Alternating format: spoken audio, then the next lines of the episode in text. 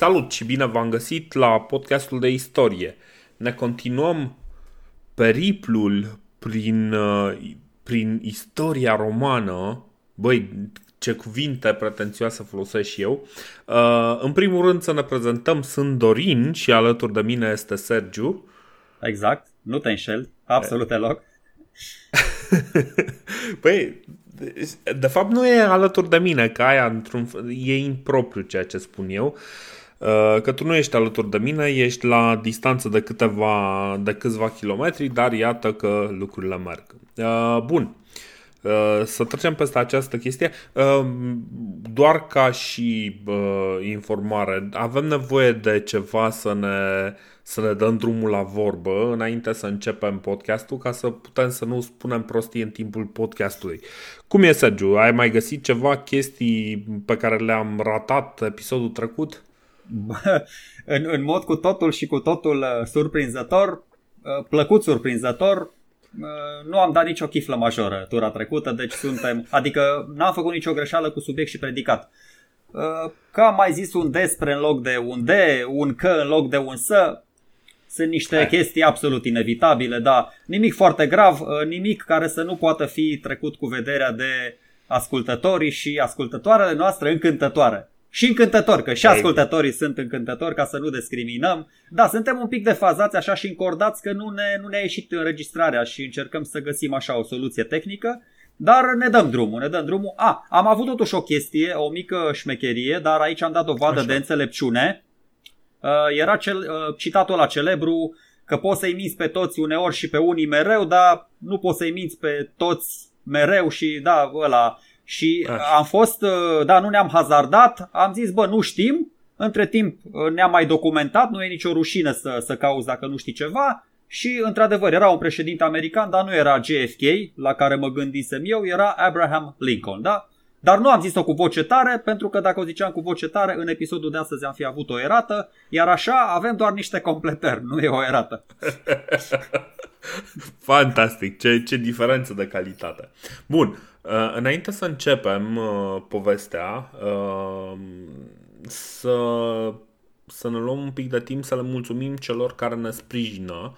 Uh, lor li s-a, față de cei pe care i-am enumerat data trecută, uh, li s-au mai adăugat încă câțiva oameni cărora aș dori să le mulțumesc lui Bogdan Ilie, uh, lui uh, Sergiu Cazacu, lui Mihai House Haskell, Uh, lui Ambient Seclusion, uh, lui Dan și lui Cătă- Cătălin Drăgoiu, care uh, au intrat și ei să ne sprijine prin uh, Patreon. Și uh, da, uh, cu, cu ce am primit uh, luna asta, am reușit să plătim uh, nota de plată pentru hosting, ceea ce este o chestie super mișto. Și uh, da, a, mai trebuie să-i mulțumim și lui Florin Borsa sau Borșa care ne-a trimis uh, o donație în particular uh, separat. Bun, mulțumim, astea mulțumim, spuse, mulțumim tuturor. Băi, sperăm totuși uh, ca timpul de antenă dedicat mulțumirilor să nu-l depășească pe cel al împărtășirii informației propriu-zise, să nu ajungem la performanța aia, că atunci o să devim, păi o să nu, devim deci, nababi. Mie, mie mi-ar plăcea să pot să le mulțumesc, dar oricum uh, o să pregătim uh, pentru, pentru Patreon un uh, episod special de Q&A, o să pregătim un episod special pe care îl avem cam peste vreo două sau trei săptămâni, dar nu promitem pentru că e un pic mai dificil cu timpul, cu sincronizarea. O să avem un invitat și uh, o să avem un episod pe o temă specială, cumva uh, complementară cu ceea ce discutăm pe aici. Nu, nu se încurcă. O să rămână un episod doar pentru cei uh, de pe Patreon. Și da, ne cerem scuze că nu am putut să uh, punem episodul un pic mai repede pentru că ne-am sincronizat uh, săptămânile astea destul de greu și îl înregistrăm într-o vineri, într-o vineri cu două zile înainte de a posta, așa că da, da, data viitoare sperăm să fie mai bine. Bun, Uh, Asta fiind spuse, mulțumim încă o dată și celor care, ne-au, uh, care au intrat în contact cu noi pe, pe Facebook. Am discutat un pic despre platformele uh, care se folosesc în mod covârșitor Spotify, Google Podcast, uh, Apple Podcast, uh, uh, practic aplicații de, uh, de podcast. Acolo am discutat un pic și despre uh, posibilitatea de a pune pe YouTube episoadele și în cele din urmă cred că uh, suntem destul de aproape de o soluție pentru a avea episoadele disponibile pe YouTube. Uh, pentru cei care ne ascultă pe Spotify sau pe uh, Apple Podcast, evident, asta nu este nicio schimbare. Uh, deocamdată o să avem ceva destul de standardizat pentru toate episoadele. Știu că ni s-a spus, băi, ok, poate vreți să faceți video, dar așa cum am zis și acolo, video este pentru Uh, cei tineri, nu pentru noi, nu? Că deja putem să zicem că suntem bătrâni. Noi deja avem Sau peste 40 de ani, da, putem, putem practic să fim și consuli în Republica Romană dacă ne încordăm puțin și dacă respectăm regulile. Dar, uh, băi, eu zic că, da, gata, gata cu introducerea, să-i dăm, uh, să-i dăm bice la, la informație. Da, exact, să-i dăm bice. Săptămâna, săptămâna, episodul ăsta o să vorbim Uh, despre, acces, uh, despre, până la urmă, succesiunea lui, uh, lui Claudius, despre accederea lui Nero, celebrul Nero, în, la, la cârma Imperiului Roman și vreau să vă spun că pentru mine Nero a fost întotdeauna o enigmă. Nu am înțeles foarte bine uh, de ce Nero este un, considerat unul din cei mai monstruoși conducători ai Imperiului Roman. Uh, și recunosc că încă îmi păstrez acest dubiu. Chiar am consultat uh, niște cărți de colecții de-astea de monștri să văd exact care este părerea, părerea lor. Și mi se pare că, sincer, uh, Cazul lui Nero este într-adevăr unul dificil, nu mi se pare chiar atât de odios individul, dar uh, o să-mi păstrez treaba asta, această vorbă pentru, uh, pentru final. Hai să vedem cum s-a ajuns aici, pentru că uh, în timp ce, evident, mă pregăteam, citeam uh, pentru, pentru acest episod, uh, mi-am dat seama că s-ar putea să avem un personaj mult mai interesant pe care uh, cumva i-am, i-am și sugerat lui Sergiu, dar Sergiu nu e foarte de acord cu mine. Uh, i-am su- sugerat o reîncadrare a unui personaj uh, anume și anume Ag- Agripina cea tânără. Agripina cea tânără uh, care este ultima soție a lui uh, a lui Claudius. Păi am putea să începem așa clasic cum am făcut ca în cazul celorlalți princepi să spunem unde s-a născut Nero, cine au fost părinții, cine au fost bunicii din partea mamei, din partea tatălui și probabil că o să facem chestia asta, dar într-adevăr uh, deocamdată personajul uh, predominant, personajul care domină, personajul cu, uh, cum să zic, care deține puterea reală nu neapărat de drept, dar de fapt, este această Agripina cea tinerică. Uh, cum să zic, nu înseamnă că o să-l dăm pe Nero la o parte. Și oricum, legătura dintre un fiu și mama sa este indisolubilă, da? Deci uh, da. vom vorbi și despre ea, vom vorbi și despre el. Dar uh, da, sunt de acord, adică n-am nicio problemă. Putem să o punem în prim plan și o să vedem cât de importantă, cât de relevantă și care au fost până la urmă turile ei de ajuns chiar atât de, nu știu, să merită să vorbim noi un episod aproape întreg despre ea. Uh, băi, nu, nu știu exact cât o să vorbim, dar ha- haide să vedem. În primul rând, Agripina este... Ea, I-am făcut un oarecare portret uh, în episodul anterior și am discutat un pic despre felul în care ajunge în uh, Uh, în relație cu Claudius, cum, uh, cum a reușit ea însă și o supraviețuitoare, într-un fel cam ca și Claudius, este o supraviețuitoare pentru că uh, și Uh, și ea a trebuit să treacă practic prin aceeași, uh, aceeași familie, uh, trebuie să recunoaștem că un pic sărită de pe fix Și uh, Agripina este, mm, cum să spunem, foarte tenace. Este o persoană foarte tenace care uh, poate, poate nu are ambiții, uh, ambiții politice foarte mari uh, de la început, dar încet încet începe să aibă și uh, are suficient încât uh, Gaius, fratele ei, sau mai bine zis Caligula, pentru că ne e mai ușor să-l reținem sub numele ăsta, Gaius inițial o include și pe Agripina ca fiind sora lui în în lista persoanelor cumva privilegiate care ar trebui să aibă aprecierea uh, publică.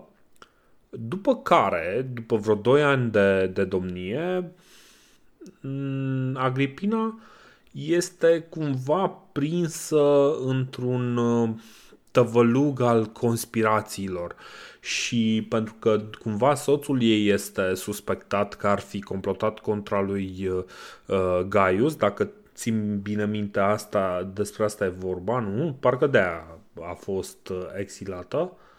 Da, da, da, Gneus, um... Gneus Domitius Ahenobarbus, da, a complotat, a fost un tip uh, malep, malefic, detestabil, da, din toate punctele de vedere, cum spune, cum spune da. Suetonius, și în toate aspectele vieții sale. Uh, bun, continuă, continuă, eu ți-am spus, o să vreau să mă refer mai mult poate în... la partea paternă, dar te poți referi la, da. la Agripina. În, în anul 47 7, uh, Agripina, care uh, se căsătorise cu Neus uh, Domitius Ahenobarbus, are acest copil. Domitius sau pe numele lui întreg Lucius Domitius Ahenobarbus. În ce an? În ce an? În 47. 47, nu? În 37. Am zis bine? În 37. 37, scuze. Okay, ok. Da, în 37, corect. Că în 47 nu avem Caligula. Uh, uh, avem un Caligula în minus. Uh, bun, deci în, uh, în 37 și uh, în, uh, în anul uh, 4, 40 sau 30 nu, în anul 40 Depinde ce vrei să spui, depinde ce vrei să spui că s-a în întâmplat. Anul 40 este Uh, e, nu, în anul 41 este expulzat, uh, exilată Agripina, nu? Nu, în, în, an, în, an, trei... în anul 41 vine înapoi nu. Agripina după ce urcă Claudius la, la domnie. Da, corect. Deci, uh, practic, la 3 ani își pierde tatăl, că de fapt așa, eu mi-am luat notițele foarte prost în cazul ăsta. La 3 ani își pierde tatăl, acest uh, Lucius Domitius Ahenobarbus, Uh, mama lui este exilată și uh, rămâne cu mătușa lui, Lepida, care îl ia și îi angajează doi, uh, doi pedagogi, un dansator și un bărbier. Chestia asta mi se pare fantastică. De ce i-a luat ca pedagog un bărbier, nu știu, dar bănuiesc pentru că bărbierul nu era doar un bărbier, era și un fel de medic de ăsta de familie, mai mult sau mai puțin. Bine, chestia asta o spune doar Suetonius, deci iau așa mai, mai cu rezerve. Uh, Absolut. Ce vreau eu să spun, că aici e o poveste foarte interesantă, tot apropo de Suetonius și mi se pare, mi se pare genial de hazlie. Uh, un citat din Suetonius, Gaius Cezar, despre Caligula e vorba, rugat de sora sa, adică de Agripina, să dea un nume copilului ei, își aruncă privirea către unchiul său, Claudius, și spune că îi dă numele acestuia. Dar nu fu ceva serios, ci doar o glumă, căci Agripina nu-l putea suferi pe Claudius, care era atunci batjocura curții imperiale. Super tare, că, adică mai târziu o să-l sufere, o să-l sufere o perioadă până când nu o să-l mai sufere și tot așa. Foarte, foarte simpatic. Uh, dacă ai puțin timp, ok, tu te-ai referit la partea asta maternă a lui, uh, a lui Nero, Bă, vreau, vreau un pic să spun niște povestioare simpatice în legătură cu, cu partea maternă, pentru că este foarte important uh-huh. și poate că, nu știu, așa vom înțelege mai bine uh, și cu cine seamănă sau cu cine poate semăna Nero. Și de aia vreau să, să mă refer puțin la acești ahenobarbuși. Da, deci tu ai spus, ok, mama lui a fost Agripina Minor și tatăl lui este bărbosul ăsta, Gneus Domitius Ahenobarbus. Uh, mai încolo, dacă mergem un pic pe arbore genealogic, știm, uh, ăștia s-au căsătorit, Germanicus cu uh, Agripina Major, au avut-o pe Agripina Minor și, hai să nu uităm nici acest detaliu, Agripina Minor e soră cu Caligula, deci Caligula a fost unchiul lui Nero, da? fiind fratele mamei sale. Așa, asta ca să mai vedem un pic cam ce încrengături dubioase erau în familia asta imperială. Și acum, mm-hmm. ca să mă refer la, la latura paternă a lui, a lui Nero, acești ahenobarbuși, despre care eu am mai spus în trecut că mi se pare cea mai reprezentativă familie pentru, pentru romani. Ăștia cu pe mai mult ca zon decât filozofi, cu spirit războinic, bă, aveau caracterul ăsta aprig, de multe ori chiar violent, că tot și Plutarh, uh, povestit despre ei așa, uh, spune că diplomația nu-i dădea afară din casă, dar pe care și-o mai cizelează în timp. Uneori sunt... În, în primul rând, scuze, în primul rând Ahenobarbus vine exact de la cuvântul barbă și zice barbă de bronz sau, uh, și asta pentru că foarte mulți copii din uh, familia Ahenobarbus aveau uh, părul roșcat. Da, barbă de bronz sau barbă de arama. Asta spune Suetonius când se referă la un urmaș, la Gneus Domitius Ahenobarbus, exact așa spune că are barbă de aramă, gură de fier și inimă de plumb. Este acela Ahenobarbus, este acela Ahenobarbus, uh, la Suetonius oricum, cronologia e un pic mai alambicată și aproximativă, dar e vorba de acela Henobarbus despre care am mai povestit și care e singurul care reușește să le țină piept cât de cât uh, cimbrilor și teutonilor până când vine Marius și reformează toată armata. Da? În contextul ăla al dezastrului de la Arausio, dacă vă mai aduceți aminte, când, apropo, romanii au pierdut cel puțin 12 uh, legiuni, nu 3 ca la, Taudo, ca la Teutoburg, dar nu mai reiau iar Gelania la Augustus. Da? Deci ăsta este Gneus Domitius Ahenobarbus. Mai e un strămoș mm-hmm. celebru al lui Nero, Uh, despre care am vorbit noi și iar din nou foarte fain uh, episodul ăla și povestea lui. Am vorbit în contextul războiului civil dintre uh, Cezar și Pompei. E cel care fusese trimis uh, în Galia de senat să înlocuiască pe Cezar, că lui ăla expiraseră cei 10 ani de, de guvernare. Uh, Pompei pleacă, el e foarte nemulțumit, uh, se duce să organizeze apărarea aia ad hoc de la, de la Corfinium, uh, îi trec oameni în tabăra cealaltă, vrea să se sinucidă, sclavul îi dă un somnifer, îl iartă Cezar, scapă cu viață, se duce după aia la Masilia, încearcă acolo să-i pună bețe în roate, supraviețuiește și asediului de acolo, ajunge în Grecia la Pompei, se luptă la Farsalus și moare acolo, da? Dar de ce e mhm. important? De ce spun că până la urmă caracteristicile astea ale, ale membrilor ăștia cu, mă rog, familie veche, bă, îi transformă în niște personaje cu niște povești foarte interesante.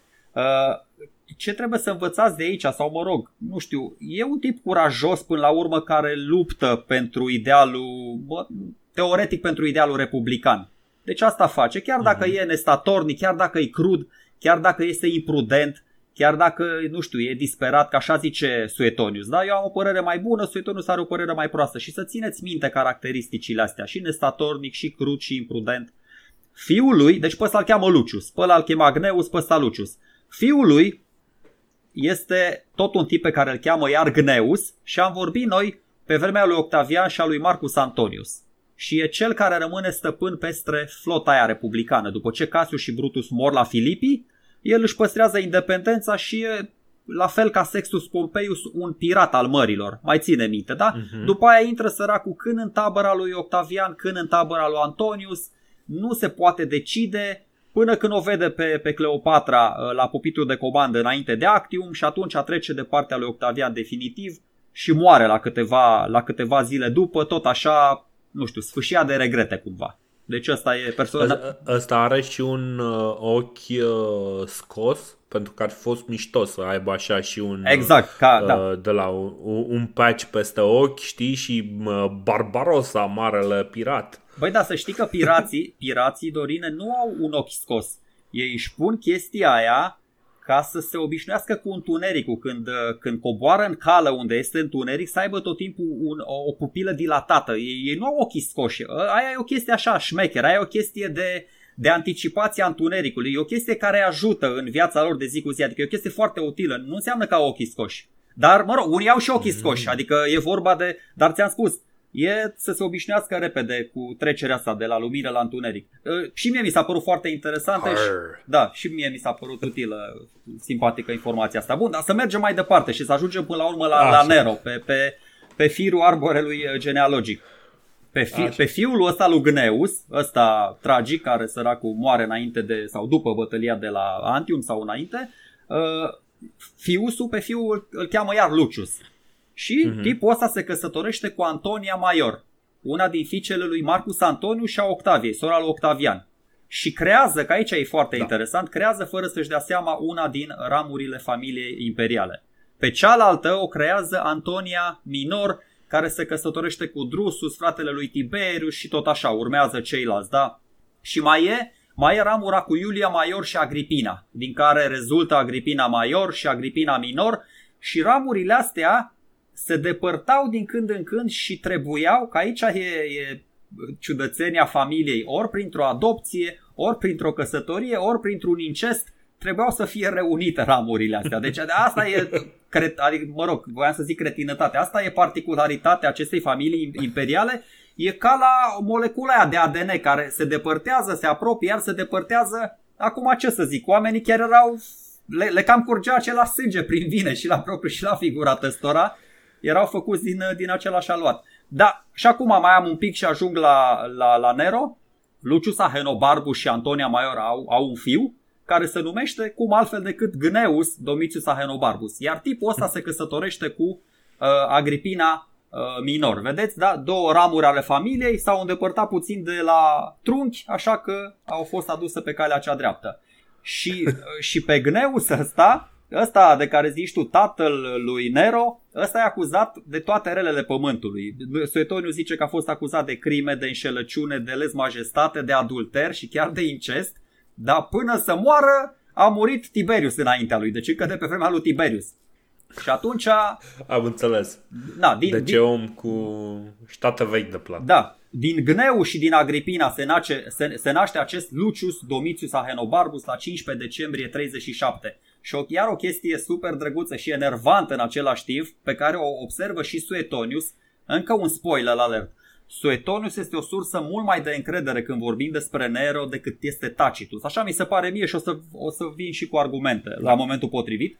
Uh, pe care ați observat-o probabil. Bărbații acestei familii au doar două prenume, Gneus și Lucius. Da? Deja v-am zis Mă rog, deci v-am disperat de câte ori v-am spus. Atâta. Când Gneus, când Lucius. Nu știu. Lipsă de imaginație, pariu pierdut, tradiționalist, nu știu care sunt cauzele, dar asta e situația. Mai degrabă un tradiționalism. Da, da, dar asta zic, trebuie să fim foarte atenți cine, ce, cum și când, pentru că pot exista tot felul de confuzii. De aia de acum înainte, mă rog, probabil că îi vom spune doar, uh, doar Nero, nu îi vor spune Lucius sau Domitius sau Ahenobarbus.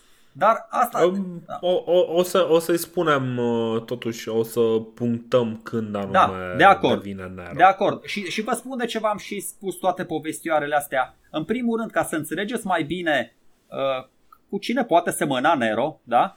care până la urmă e și un Ahenobarbus, nu este doar un Iulio Claudian. El este un Iulio Claudian, mm-hmm. este din familia imperială, dar e și un Ahenobarbus.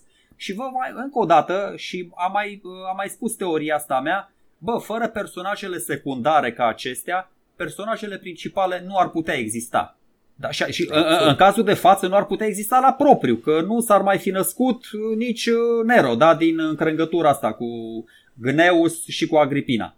Deci, na, și am ajuns până la urmă, acum putem să continuăm cu isprăvile lui Nero și ale mamei sale Agripina, că toate celelalte personaje despre care am vorbit până acum au murit între timp, săracele, adică na, în anul 54... Păi, absolut toți da. oamenii care, despre care vorbim noi acum au murit între timp. Bă, des- Bun. Da, zi, zi că după aia Agripina are o poveste și mai interesantă până aici, adică tu îi spui, ok, o exiliază, are un început mai greu, Uh, sărăcuță, paria societății, dar, dar în timp, adică ea suferă o perioadă până când nu mai suferă. Adică ea e, Bun, nu știu, spune tu că după aia poate, poate adică nu vreau să păi, ne referim a, la aceeași chestie. Hai, hai să vedem. Uh, nu am vrut să-i fac uh, o biografie completă Agripinei, pentru că despre Agripina am mai vorbit un pic uh, și în episodul anterior. De acord. Uh, ce, ce aș vrea să, ce aș vrea eu să, să reamintesc este uh, practic acel moment de exil în care uh, Agripina este, este trimisă, nici nu mai știu exact unde, nu știu dacă la Patanteria sau în altă parte.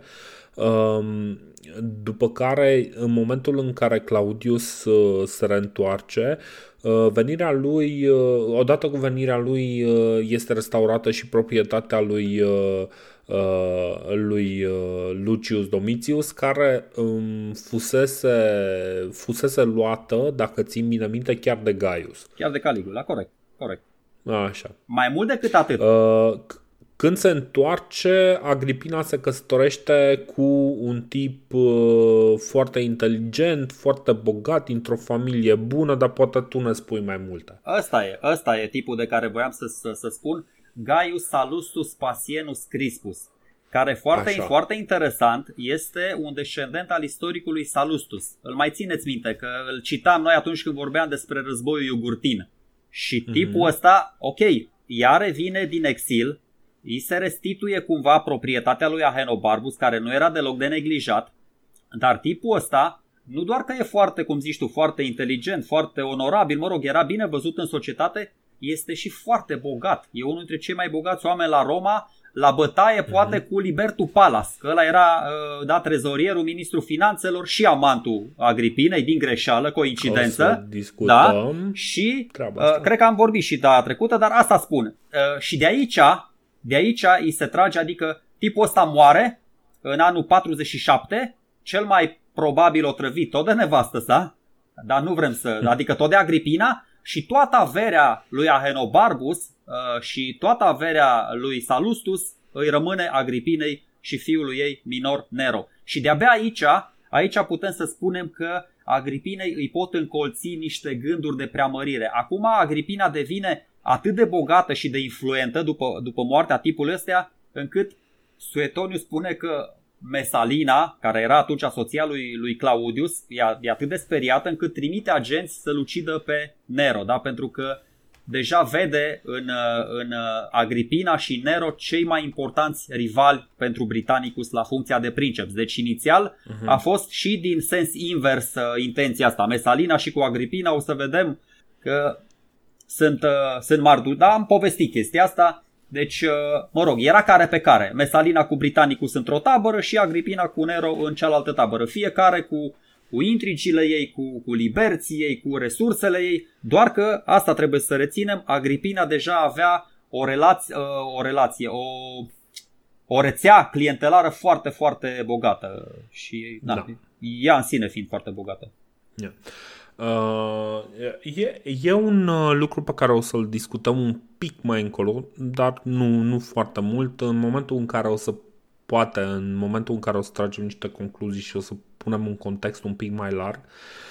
Uh, dar haideți să ne întoarcem uh, totuși un pic uh, cu ochii la Lucius Domitius care este introdus în viața publică în anul 47, undeva uh, în jurul vârstei de 14-15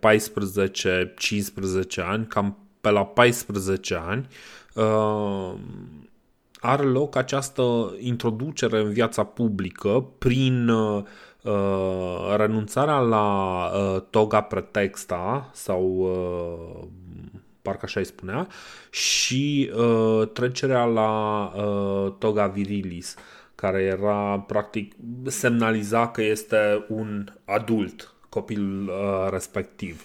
uh, și odată cu, cu această semnalare, cumva uh, este, este introdus uh, într-un moment uh, special. Uh, e introdus în viața publică în anul 47, când se împlinesc 800 de ani de la întemeierea robei. Și uh, Claudius organizează jocurile seculare. Nu trecuse chiar un secol de când uh, au fost organizate ultimele jocuri uh, seculare, dar Claudius uh, decide că este un moment bun, împlinirea 800 de ani uh, și cumva tind să cam fiu de acord cu el, adică nu e o idee foarte rea să sărbezi 800 de ani uh, cu niște jocuri speciale. Păi nu, el, el le-a sărbat bine, el chiar a sărbat uh, jocurile seculare. Augustus le-a devansat un pic, dar Claudius le-a sărbat la timp. Da, da, da. Uh, apare, apare acolo alături de Britannicus, care este fiul lui uh, Claudius. Uh, și e foarte interesantă chestia asta pentru că Britannicus apare în uh, toga pretexta și uh, Nero apare în uh, toga virilis. Practic el este un, uh, uh, un, un băiat matur, să zicem așa. Nu este chiar bărbat în toată firea, dar este e, e cumva uh, pe cont propriu, este considerat um, un urmaș uh, și urmașul descendent masculin uh, ultimul descendent masculin al lui Germanicus. Germanicus care fusese foarte apreciat de poporul roman și uh, ca atare este ovaționat uh, la scenă deschisă și uh, în perioada respectivă Agripina este foarte, foarte populară, uh, cumva contrastând cu uh, Mesalina, care era încă în viață, încă era soția lui Claudius și pe care oamenii nu prea o iubeau, mai ales că este anul 47, anul 48 când Mesalina este scoasă din, uh, din peisaj se apropie.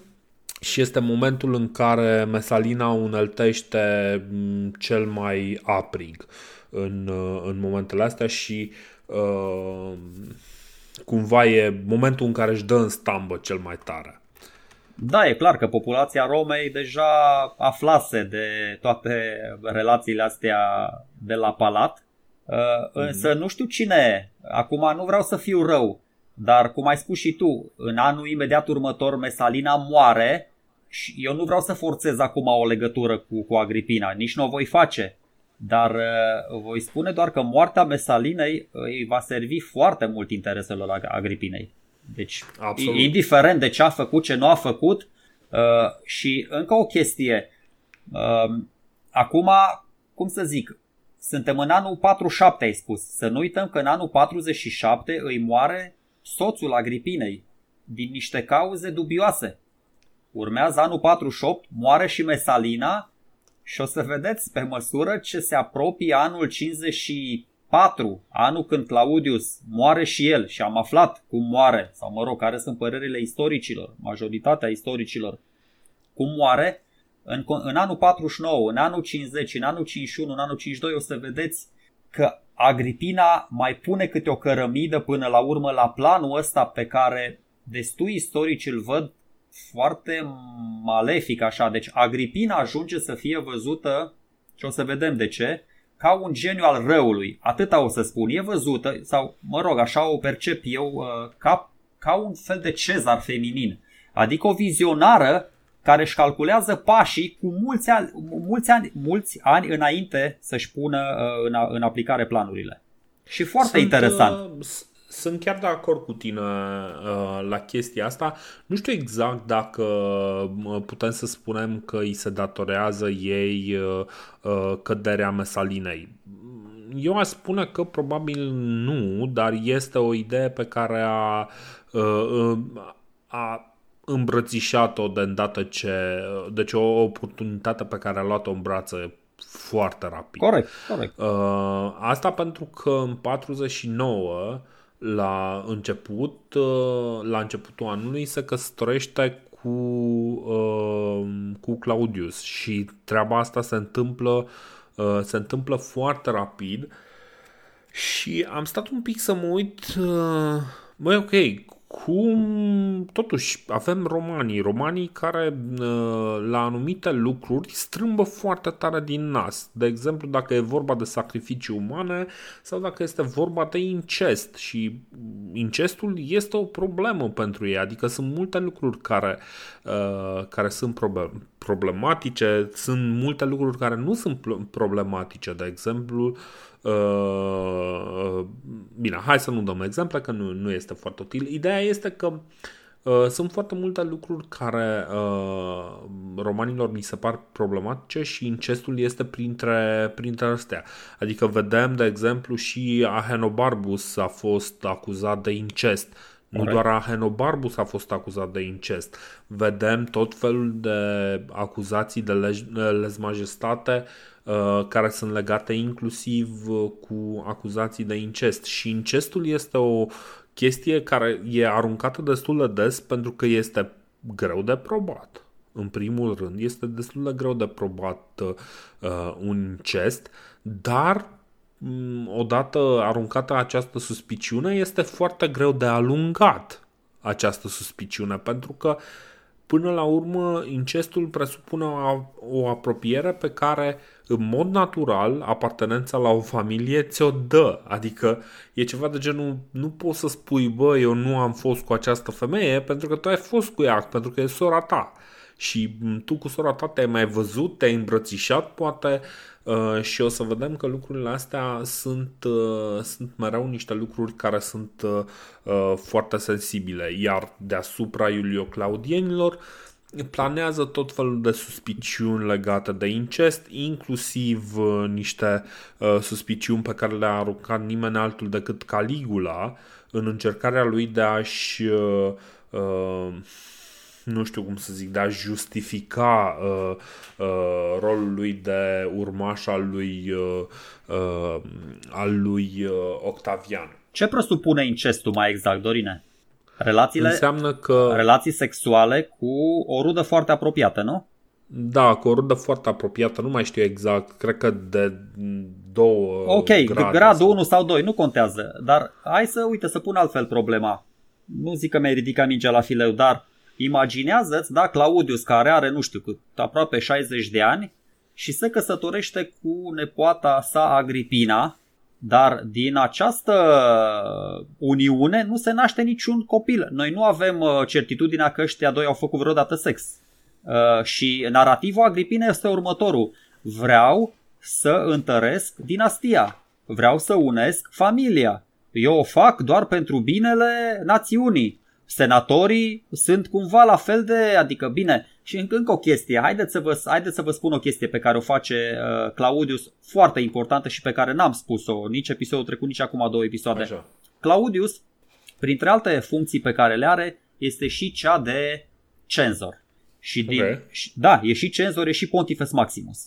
Și din, uh-huh. din postura de cenzor, el ce poate să facă? Să dea afară foarte mulți senatori și nu doar că poate, ci asta a și făcut. A dat afară foarte mulți senatori, că el s-a prins după o vreme, bă, sunt prea multe comploturi, ia să mai scap de ăștia care îmi pun bețe în roate, și a băgat cozile lui de topor. Oameni din Galia, foarte mulți din Galia, că acolo avea el principal la mhm. susținere, din Spania, din Grecia și așa mai departe.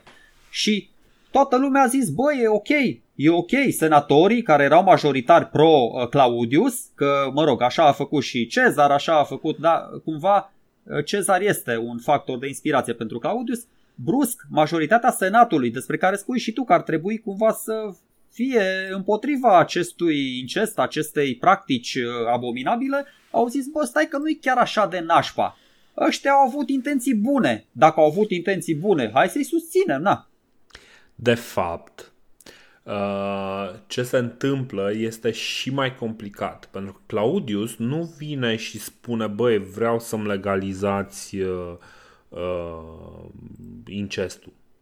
Ceea ce vine să face două lucruri. Primul, nu vine să ceară, ci trimite o coadă de, pop- de topor, nu mai știu pe care, pe Veleius parcă sau ceva de genul ăsta, uh, și ăla convinge senatul că trebuie să-l convingă pe Claudius ca uh, pentru, pentru binele uh, Romei să se căsătorească cu, uh, cu Agripina. De, de... Și, uh, și stai, stai un pic, că nu se termină aici. Și pentru a face chestia asta, Claudiu spune cu foarte multă reluctanță, bine, fie, facem cum spuneți voi, dar trebuie să dăm o lege prin care să aibă voie oamenii să se căsătorească cu copiii fraților lor și tot încearcă în disperare să găsească pe unii care să facă exact același lucru pe care îl uh, face și el, numai că nu prea, nu prea sunt, adică el dă o lege care este valabilă până prin anul 300 și ceva, în care ai voie să te căsătorești cu copilul uh, fratelui tău sau sororii tale. Dar uh, legea respectivă este folosită, invocată doar în vreo trei cazuri în vreo 300 de ani uh, de, de funcționare a legii respective. Hai să-ți spunem deci de e ce... o chestie de asta absurdă. Da, hai să-ți spun de ce suntem noi foarte idioți, și eu și tu. Uh, pentru că deși venim cu toate argumentele astea, spunem de fiecare dată, bă, uite, și Claudiu și Cezar își numesc oameni în senat, aduc toți oamenii ăștia obedienți și fideli, Bă, tot noi după aia stăm și ne întrebăm ca niște idioși ce suntem, bă, dar de ce senatorii nu au protestat? Vai, dar de ce nu s-au revoltat? Vai, dar de ce nu și-au asumat? Bă, dar care senatori? Adică sunt niște mediocri din ăștia super servili, majoritatea, ca să spun, masa de manevră, care erau puși doar să ridice mâna și să zică, da, șeful, așa e cum zice șeful, că pe aia, aia sicofanți, scuze că folosesc și eu termenul ăsta pe care îl folosești tu, bine, mie îmi place mai mult clevetitori. Ăia clevetitori, să zic așa, pe ăia din familiile vechi și cu influență, Uh, Claudius a avut grijă să-i mazilească, exact din funcția da. asta de cenzor. Și încă o chestie și după aia ne întoarcem la Agripina, că am, tot așa am uitat o chestie foarte importantă. Din postura asta de cenzor, uh, Claudiu mai face ceva, mai face în anul 48 un cenz, face un recensământ. Uh-huh. Și, mhm. și concluzia este una foarte interesantă. Uh, de la recensământul Octavian, care are loc cu vreo 50 de ani în urmă, până acum, populația Italiei s-a mărit de la 5 milioane la 6 milioane persoane de sex masculin, că doar asta contau. Uh-huh. Ceea ce nu e, este e mare lucru, adică zic, chiar se vede că bă, Roma a prosperat, cum, obse- cum a observat și Taratacus ăla din, uh, din Britania. Uh, nu doar că a prosperat, dar acum stau și eu și îmi bat un cui în cap și mă gândesc, bă, asta înseamnă Asta înseamnă că legile alea lui, lui Augustus, care încurajau maternitatea și, mă rog, descurajau adulterul și celibatul, bă, înseamnă că au avut succesul scontat. Băi, deși pe de altă parte ă, maternitatea și adulterul sau celibatul pot să meargă mână în mână de cele mai multe ori, dar vezi? Ce... A, aia zic, deci nu n-aș zice că okay, da, zic, lui corect. Augustus Ok, nici, nici, nici eu n-aș zice, dar natalitatea crește, asta e clar. Deci în urma recensământului natalitatea clar a crescut în toată Italia, deci și în Roma. Mm, de la 5 milioane la 6 milioane. Față de ce? Față de câți oameni erau Cu înainte. ce comparăm? Că, ca, ca să crească trebuie... E, ok, natalitatea este pozitivă. Ok, într-o scuze, lume spor, scuze, care... scuze, sporul natural. Sporul natural a crescut. A crescut sporul natural. Spo, sporul natural este, este pozitiv Corect, dar nu știm exact cum stăteau la sport natural înainte. Nu știm care este impactul bolilor. Nu știm dacă nu cumva uh, ăia 5 milioane sau 6 milioane sunt mulți veniți din uh, alte părți, precum Galia sau uh, nu știu ce, sau refugiați sau avem, avem lipsă de context enorm aici, știi? Deci nu aș trage foarte multe concluzii pe, pe seama unor cifre, dar sunt niște cifre interesante uh, ele însele. Bun, hai să ne întoarcem la Agripina pentru că uh, aici vorbeam. Bun. Uh, Claudiu o aduce în, uh, înapoi uh, în cercul intim pe înapoi deși da, putem să spunem, pentru că și Gaius o adusese în, în, în cercul privilegiat al puterii. O aduce pe, pe Agripina în, în cercul privilegiat al puterii. Și ăsta este momentul în care Agripina începe să, să facă diverse lucruri pentru a-l proteja pe Nero. uh, care încă nu se numește Nero, pe uh, Domitius. Și uh, face lucruri precum uh, începe să-l izoleze pe Britannicus, pe fiul lui uh, Claudius, de tatăl, uh, de tatăl lui. Uh, în 51, de exemplu, ordonă execuția lui Sosibius, care este tutorele lui Britannicus, pentru că a confruntat-o și pentru că era supărat de faptul că Claudius în, în anul 50 îl, îl adoptă pe, pe Domitius. Uh, și uh, povestea, uh, povestea adopției este foarte interesantă și ea, uh, dacă evident reușesc să, să mi-o găsesc aici prin, uh, prin notițe. Uh, ideea este că în momentul uh, în care uh, este adoptat, deci adopția lui Nero nu este, nu este iarăși o toană pe care o face Claudius. Iarăși Claudius încearcă să meargă pe niște proceduri legale. Adopția lui Nero este împinsă în anul 50 prin Palas. Palas care este același om care a sugerat în primul rând uh, ca uh, să aibă loc această uniune a Agripinei cu, uh, cu Claudius. Și uh, practic ăsta este pasul următor uh, natural. Tacitus ne zice că Palas uh, se simțea legat de Agripina ca omul ca, care a aranjat căsătoria, dar și mai târziu din cauza relațiilor sexuale. Aici Tacitus uh, își schimbă aproape complet tonalitatea, devine aproape un Suetonius în, uh, în toată regula, deși el mai pune și date în, în ceea ce face. Argumentul care îl convinge pe Claudius, că Palas este cel care îl convinge pe Claudius, este că Nero ar trebui să aibă grijă de Britannicus cât timp acesta este prea tânăr ca să ca să își preia responsabilitățile. Nero este doar cu trei ani mai în vârstă decât, decât Britannicus, însă acest scurt circuit mental nu se face în uh, mintea lui uh, uh, Claudius și el îl, îl adoptă pe Lucius Domitius Ahenobarbus, care este primit în familia claudiană cu numele de Nero. Și în aceeași mișcare, practic în același timp, Claudius pune în fața senatului Uh, și o cerere pentru ca Agripina să primească titlul de Augusta. Ce mi se pare foarte interesant este că uh, o să vedem din ce în ce mai des niște premiere legate de prezența unei femei în, uh, în zona conducerii Imperiului Roman. Agripina apare pe monede, apare foarte mult pe monede. Uh, Uh, deci după anul 50 Agripina apare foarte des pe monede pe revers, deci ai pe, pe față, îl ai pe uh, Claudius, uh, pe Agripina o ai pe spate cu titlul de Augusta. După anul 51 și mai interesant apare Claudius sau Agripina cu titlul Augusta pe față și Nero pe dos, deci Nero pe revers și asta mi se pare foarte interesant. Deci ai monede unde apare Agripina cu Nero, ceea ce este o premieră. De fapt, numele cu care apare Nero este Nero Claudius Caesar Drusus Germanicus Princeps Juventutis, care este un fel de prinț al uh, tinereții.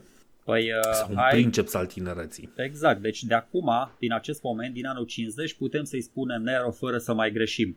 Pentru că exact. de acum îl cheamă exact cum ai spus tu, dar Nero Claudius Cezar Drusus Germanicus. Pe Agripina da. o cheamă Augusta. Pe Nero încă nu-l cheamă Augustus pentru că, de ce? Claudius încă mai trăiește și el este Augustus. Când va muri uh, Claudius, atunci pe Nero îl va chema Augustus. Sunt mai multe monede, că m-am uitat și eu pe tot felul de site-uri din astea de specialitate, sunt mai multe monede care s-au păstrat din perioada aia Agripina de multe ori apare și pe aceeași față cu Claudius, când ăsta încă este imperator și Augustus.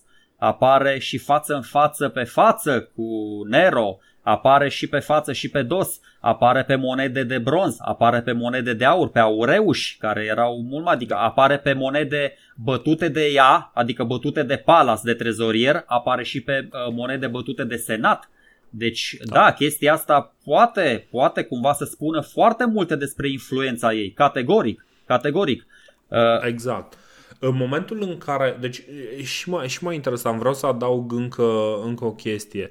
Uh, în momentul în care uh, Claudius vine, Agripina se născuse în nu mai știu exact cum, cum anul... îi spusese, Ar, Ara parcă îi spusese uh, satului respectiv, mă rog, uh, Claudius reînființează acea colonie Uh, și colonia respectivă, sau bine, în timpul lui Claudius se reînființează acea colonie și acea colonie, cum spusesem, se numește colonia Claudia Ara Agripi, uh, Agripinensis sau Agripinensium, uh, viitorul colonie sau Köln. Uh, ideea este că e singura uh, colonie numită după o femeie și când punem, când punem toate informațiile astea cap la cap, vedem că pentru prima oară, deci nu neapărat uh, că Agripina este un, uh, un, un împărat roman, dar se vede un parteneriat foarte puternic între Agripina, care Agripina ea însă și cum cum ai sugerat tu la început, are proprii clienți, are propria avere care este vastă um, și iată că uh, este un partener foarte important uh, în, uh, în procesul administrativ al al Imperiului Roman. Lasă-mă și pe mine puțin să, să reiau un pic, pentru că, uite, uite uh-huh. intru, și eu, intru și eu în paradigma asta ta a marelui vis al, al Agripinei care voia ca fiul său să ajungă da, cât mai sus, să ajungă uh-huh. princeps. Și hai să, uite cum văd eu lucrurile că sunt destul de evidente și mă rog, sunt și etapizate, sunt și cronologice și au și uh, chestia asta de cauze și efect. Uh, l-am lăsat în anul 47, l-am lăsat în urmă, l-a ucis pe soțul ei, a moștenit averea, e ok. În anul 48 moare și Mesalina, scapă de uh, dita mai rivala în anul 49 mhm. câștigă uh, cursa asta pețitoarelor pentru, pentru mâna lui Claudius și aici am un citat din Cassius Dio foarte frumos pe care l-am găsit și sunt mândru de mine. Uh, el spune așa că din momentul în care a venit și s-a mutat în palatul princepsului, a reușit să-și impună punctul de vedere și să-l controleze în, în, în toate privințele pe Claudius. Deci din momentul ăla în 49, apropo de întrebările tale, bă, dar de ce a... Claudius, bă, acum poate, noi poate i-am dat prea mare credit ă, săptămâna, acum două săptămâni, episodul trecut și acum a, pe ultimul și antepenultimul episod, dar ă, bă, poate Claudius era chiar atât de prostuț și atât de manipulabil precât, ă, pe, pe cât l-au, l-au, l-au caracterizat și ceilalți istorici. Pentru că hai să vedem ce se întâmplă în continuare. Suntem în anul 49. În 49 nici nu a venit bine la palat Agripina și deja scapă de toate celelalte. Se uită Claudius la Calpurnia și zice, bă, îmi place de tipa aia. Doar pentru că s-a uitat, Tacitus spune că gata, a fost exilată tipa aia. Uh, Lolia mhm. Paulina, iar, este o uh, cumva o contracandidată, nu știu, e acuzată de magie neagră, gata, o sinucide, scapă și de asta. Uh, fica lui Claudiu săraca, Claudia Octavia, mai ține minte, da, care cumva urmează să se căsătorească cu Nero, asta era logodită și un detaliu important aici cu un tip pe nume Lucius Silanus. O să vedem că mai mhm. vine un Silanus și ăsta trebuia să se căsătorească la un moment dat cu ea. Ca acest lucru să nu se mai întâmple, ghiși ce se întâmplă, Silanus e acuzat de incest. E șters de pe listele senatului și e obligat să se sinucidă. Deci îl acuză de ince- și cine îl șterge de pe listele senatului? Păi îl șterge Claudius pentru că el este cenzor și doar el are dreptul ăsta. Care Claudius? Da. Ăla care e acuzat de incest cu Agripina. Ca să vă dați seama un pic cam uh, ce se întâmplă. Încă ceva, să, să revin la planul Agripinei. În anul 50, cum spui și tu, îl adoptă, uh, Claudius îl adoptă pe Nero și încă o chestie. Foarte bună observația asta, da. Are dita mai averea, clienți, Împarte, în tot acest timp, are, împarte bani armatei populației sărace de la Roma și face toate astea în numele lui Nero. Face asta în numele lui Nero ca să-i crească lui Nero notorietatea și să facă mai simpatic în ochii oamenilor uh, față de Britannicus. Și, în schimb, uh-huh. uh, face tot ce e posibil, tot ce omenește posibil să-i scadă popularitatea lui Britannicus. Când merge la parade, când merge la jocuri, când merge, nu știu, pe unde mai mergeau ei pe acolo, zice Suetonius, nu scuze, Tacitus spune, dar v-am zis, Tacitus are stilul lui Suetonius și îi mai confund acum, spune că îl îmbrăca frumos pe Nero, adică îi, îi dădea un costum așa mai, mai triumfal și pe Britannicus îl îmbrăca pe, ca pe un om de rând. Uh-huh. Și uh, încă ceva uh, foarte simpatic, uh, referindu-se la situația asta destul de tristă a lui Britannicus, când toate aceste fapte fură împlinite, nimeni nu avea inima atât de împietrită încât să nu fie cuprins de tristețe văzând soarta lui Britannicus. Deși fusese părăsit de toți, totuși copilul acesta, de toți pentru că și tu ai spus, îl anihilează și pe Sosibius ăla, pe tutorele lui și pe alții, Totuși copilul acesta, pe care încet încet până și sclavii ajunseseră să nu mai slujească, lua în derâdere presupusele acțiuni grijulii ale mamei sale vitrege, dându-și seama că nu sunt altceva decât niște prefecătorii. Și ai mai spus tu o chestie, în anul 51, da, că scapă de, de Sosibius ăsta, în anul 51 face o chestie mult mai tare. Face o chestie cea mai tare. Deci asta e aproape uh, pe același calapot cu adoptarea uh, lui Nero de către Claudius. Reușește să înlăture de la comanda cohortelor pretoriene pe Rufrius Crispinus și pe Lucius Geta, Lucius Lucius Geta, da? care credea că sunt uh, atașați mai mult cauzei lui Britannicus și pe cei doi îl înlocuiește cu un tip Sextus Afrarius Burus, un, ce zice Tacitus despre el, un ofițer ce se bucura de o mare faină printre militari, dar care își dădea seama totuși din dorința cui a ajuns în această funcție, din dorința Agripinei. Da. Da, deci uh, asta vreau să zic și eu că uh, influența ei devine din ce în ce mai mare încât uh, reușește să uh, să pună în ordine, să pună, să pună ordine uh, specială în, uh, în tot ce se întâmplă în jurul ei. De exemplu, uh, în uh, garda pretoriană elimină unul câte unul ofițerii gărzii, tribunii, centurionii, uh, înlocuindu-i cu cei pe care îi preferă ea. Și uh, până în decembrie 54, când uh, se întâmplă să mănânce acea mâncare uh, interesantă uh, Claudius, uh, cam loia- loialitatea oamenilor din garda pretoriană era asigurată, era cumva uh, în garda pretoriană era mai degrabă loială Agripinei decât, uh, decât lui Claudius. Acum, uh, cu Claudius e o chestie foarte importantă. E uh, nouă ne e destul de greu să ne plasăm față de Claudius. Problema cu Claudius este că, că el în tot prost. ăsta nu e, nu e neapărat că e prost. El arată că are, are uh, capacitatea de a conduce lucrurile fără absolut nicio problemă. Dar el în, a, în același timp este un tip uh, uh, să zicem care nu știe să se înfrâneze de la absolut nimic, nicio plăcere și este un tip condus de plăceri, este un bețiv, un afemeiat, un, uh, un nici nu știu să zic nehalit sau ceva de genul ăsta. La un moment dat, de exemplu, e un, uh, e un moment foarte, foarte amuzant. Uh, la un moment dat se întâlnește uh, lângă, nu știu, nu știu ce templu cu mai mulți și trebuie să discute o chestie foarte importantă și începe ea să ardă uh, carnea pentru sacrificii, știi? și uh, lui Claudius se face foame și nu se poate și mănâncă carnea aia care trebuia să fie pentru sacrificii, după care se întoarce să discute ce are de discutat.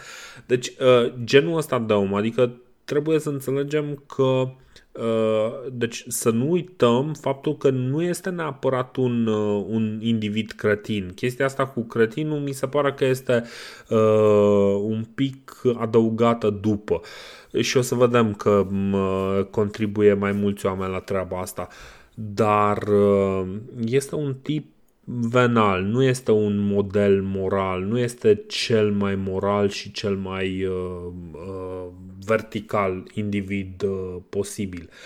Uh, bun. Ca să înțelegem, ca să înțelegem că vorbim totuși de acumularea puterii într-un timp foarte scurt de către Agripina și ca să vedeți da. la, ce, la ce nivel ajunge ea și pentru că spuneai tu, puneai bine problema și episoadele trecute, bă, care e sursa puterii? Care e sursa puterii? Și a princepsului, adică discutam de toate chestiile alea, că unul era și tribun, era și consul, era și uh, imperator și toate astea. Haideți să vă spun cam ce drepturi obținuse deja Agripina Uh, între anul 49 și anul 54, deci în 4-5 anișori acolo. În primul rând avea privilegii de vestală, nu doar că era Augustă. Deci lumea o considera o femeie super virtuoasă, care ține la tradițiile romane, care uh, întreține focul veșnic, dar la, la nivel de imagine cel puțin, uh, conta foarte mult, plus că urca pe Capitoliu într-un car aurit alături de Nero. Mare lucru. La festivități, la, festivi- la toate festivitățile stătea lângă Princeps, stătea lângă Claudius. Da? Când era, când Princepsul, când Claudius primea delegațiile străine, mai un ambasador, mai un prizonier de rang înalt, stătea lângă el. Pe mare, pe mare beneficia de nu știu ce corabie specială, i-a făcut tot așa Claudius. Dădea audiențe, deci dădea audiențe. Nu vă imaginați ce se întâmplă, uh, adică a, avea, ok, avea gardă personală, formată din soldații ăștia pretorieni aleși de ea, că ai spus tu că a făcut un pic de, de curățenie printre ei. Bă, dar faptul că dădea audiențe, acum ți-am spus, nu știu la ce, că n-am, n-am înțeles aici la ce, sub, ce subiecte acopereau audiențele astea, dar cred că a, acopereau și niște subiecte semi-oficiale. Și atunci, da. Asta pe lângă faptul cu bătutul monedei, dar deja chestiile astea pe care le-am enumerat, mi se par că, băi, aproape bărbată. Deci nu mai e femeie, pentru că femeile clar nu aveau drepturile astea în Republica Romană, ci doar bărbații. Uh, da, pentru că doar ei erau considerați uh, cetățeni. Bun, acum uh, ce, ce, se, ce se întâmplă e, ok, uh, ea are această situație o, e o situație cât se poate de privilegiată. De ce ajunge să uh, recurgă la o travă și o să mergem pe această variantă că uh, ea îl otrăvește pe, uh, uh, pe Claudius ca să simplificăm uh, discuția. De ce ar uh, recurge la această soluție? Și răspunsul este unul foarte simplu. Uh, cam prin anul 54, uh, Claudius începe să-și dea seama că s-a îndepărtat cam prea mult de fiul lui uh, natural, de, uh, de Britannicus. El este singurul copil al lui care, pe care l-a uitat, să zicem așa. Octavia, fiica lui, Uh, este deja uh, promisă în căsătorie sau deja s-a căsătorit cu, uh, cu Nero. Și... Încă nu, încă nu s-a căsătorit. Încă nu. În anul, okay, în, în anul 53, în anul 53, când urmează Nero să împlinească okay. 16 ani, atunci se căsătoresc, da, ok. Oh, ok. Deci în anul 53 se, se trăiește Octavia, se căsătorește cu, cu Nero. Deci cumva Octavia este oarecum protejată de-abia acum Claudius începe să-și dea seama uh, că stai un pic Britannicus ce se întâmplă cu el. Și problema lui Britannicus este că uh, încă nu are uh, cei 14 ani cât să fie cât să primească acea uh, toga virilis și să, să fie un uh, considerat un bărbat în toată firea. Și uh, are Nero grijă Agripina de el. Nu este, Agripina nu este dispusă să aștepte până în momentul în care Claudius uh, își dă seama că poate oricând să-l elimine pe, uh, pe Nero din uh, testament. Și se mai întâmplă un alt, un alt lucru, cel mai probabil, uh, și zic cel mai probabil pentru că nu știu 100% sigur, Claudius chiar îl elimină din testament pe, uh, pe Nero și îl pune numai pe uh, Britannicus, dar chestia asta nu o să mai conteze. Uh, ajungem așadar uh, în acea fatidică noapte de uh, decembrie. Nu, nu, e, nu e decembrie. 54. Nu e decembrie, E în decembrie. E, e, octo- e octombrie. E octombrie. În octombrie? 100% credem. Moare în octombrie, da, am vrut să spun și tu la trecută. Oh. E în octombrie, în octombrie moare uh, Ah, Claudius. da, mă, da, așa, în, în 54 în octombrie. în, da, decembrie, în uh, decembrie se naște Nero, dar în octombrie moare, moare Claudius. Da, da, ok, ok, ok. Deci, uh, bun, în octombrie, așa, uh, Claudius uh, la un, uh, la un ospăț uh, este, este otrăvit. Povestea otrăvirii lui e ceva mai lungă, m, apare în uh, Tacitus, apare în uh, Suetonius. uh, Și v-am, nu are v-am, sens v-am să povestit-o. insistăm V-am foarte- povestit-o și noi am data trecută. povestit-o, nu are sens să insistăm din nou uh, asupra ei. Uh, ce face Agripina uh, în, uh, în momentul ăsta? Uh, face un lucru uh, foarte inteligent, zic eu, și anume uh, nu anunță ce s-a întâmplat. Îl ține pe, uh, mă, măcar în ochii uh, publicului, îl ține pe uh, pe Claudius în viață, în, în ghilimele, în sensul că uh, îl ține sub uh, prosoapă fierbinți ca să nu se instaleze rigor mortis și, uh, de exemplu, uh, cheamă în numele lui uh, uh, niște actori de uh, actor de teatru și uh, după vreo două, trei zile după ce uh, sunt puse toate lucrurile în ordine, e pregătit Nero pentru a prelua conducerea, în sfârșit anunță că da, Claudius a murit, uh, a murit în păcat uh, cu sine, uitându-se, amuzându-se la nu știu care piesă de teatru a nu știu cărui uh, artist. Păi uh, avem uh, două chestii, uh, dar o să le spun după aia. Până, hai să respectăm un pic cronologia. Până ajungem la Fatidic One 7, 7, auzi, 7, 54, se Așa. mai întâmplă ceva, că noi spuneam că asta Hai, zi. Agripina cumva pune cărămidă peste cărămidă ca să-i pregătească domnia lui, lui Nero, să, să-l ajute pe ăsta să ajungă în vârful uh, piramidei. Uh, vreau să, na, am mai spus de el, uh, Lucius Seneus Seneca, care între timp revine din exilul său pe insula Corsica. Cum revine? Revine Mhm. tot datorită Agripinei, care cu ocazia asta uh, îl și propune la funcția de pretor, deci e ridicat la rangul de senator. Foarte important detaliul ăsta. Mhm. Și de acum înainte, Seneca va juca un rol extrem de important uh, în primii ani de adolescență și în primii ani de tinerețe a lui Nero. Și nu doar că îl inițiază în domeniul ăsta literar, uh, filozofic, retoric, încearcă să-i cizeleze și caracterul, pentru că Seneca este un stoic și încearcă cumva să-l spu- să-i zică lui ăsta, bă, e mai bine să fii un stoic decât un hedonist sau un epicureist. Poate o să vorbim cândva și despre specificitățile acestor uh, uh, doctrine filozofice pe care nu romanii le-au inventat, să știți că au făcut exact cum au Corect. procedat cu panteonul grecesc, le-au furat de la greci, ca să zic așa. Și Corect. Cicero le-a luat și le-a compilat, și Seneca le-a luat și le-a mai scris mai frumos, dar să știți că grecii sunt autorii și creatorii, nu romanii.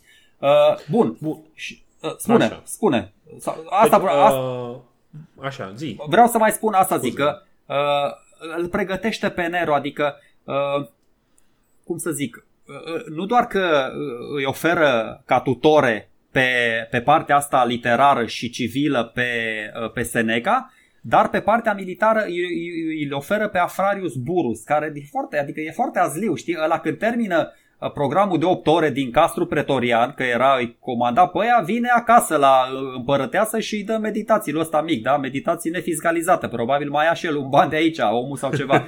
Adică el, el e și comandatul cohortelor, vine și e și tutorul ăsta. Da, bă, Mesarina era bogată, probabil că plătea, nu știu, în natură, ne în natură, nu contează, era, era mulțumit. Agripina. Da, Agripina, scuze. Și încă ceva că se leagă. Noi am vorbit de un om foarte influent episodul trecut numit Narcisus, care era libertul șef în contextul ăsta al cancelariei lui, uh, lui, uh, lui Claudius. Uh, Agripina ce face? Ok, foarte bine. Deci exact asta. Ă- Ăsta e răspunsul cel mai bun pe care l-ai oferit tu. Bă, nu lasă să modifice testamentul. Sau mă rog, nu lasă, deși într-adevăr sunt, o să vedem când moare când moare Claudius, după moartea lui, testamentul ăla devine secret și nu mai află nici naiba ce s-a scris în el. Dar asta era cauza până la urmă și de ce s-a grăbit să-l omoare așa repede și s-a, s-a nimerit foarte bine cu plecarea lui Narcissus în campania. Ăsta, nu știu, e bolnav, s-a dus la băi să se trateze de ceva da. afecțiuni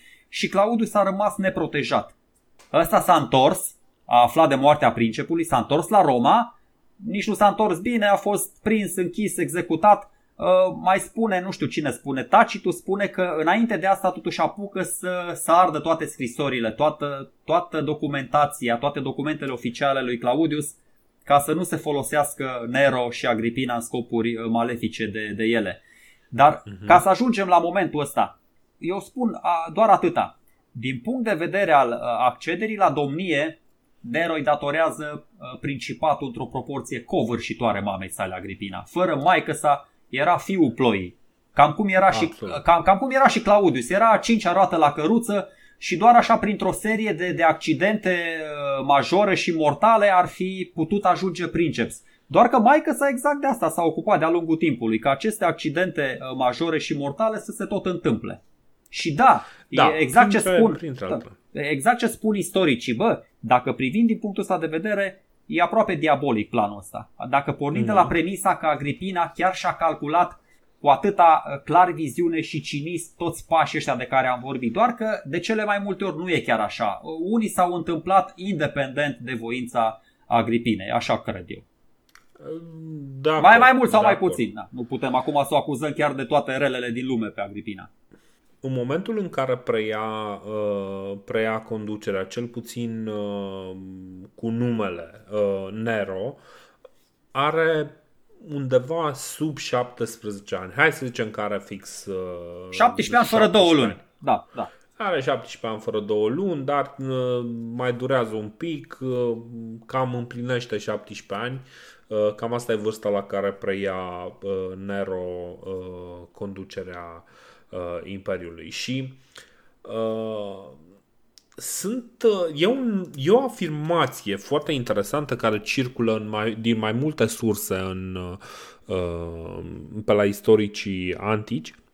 Uh, și anume, uh, de exemplu, Aurelius Victor, care uh, undeva prin anul 350 scrie că a fost atât de bun în primii 5 ani, încât Traian, care Traian la momentul respectiv este uh, văzut ca Optimus, practic uh, ceva de genul un exemplu de ce înseamnă un princeps bun, uh, Traian spune despre Nero că tot este mult diferit uh, de, uh, de ceilalți uh, princepi și uh, cumva cu sensul că uh, ceilalți princepi ar trebui să învețe de la Nero cum se face lucru, pentru că uh, face lucrurile uh, într-un fel care uh, atrage admirația celor care se uită peste peste această primă parte, uh, cel puțin din punct de vedere administrativ.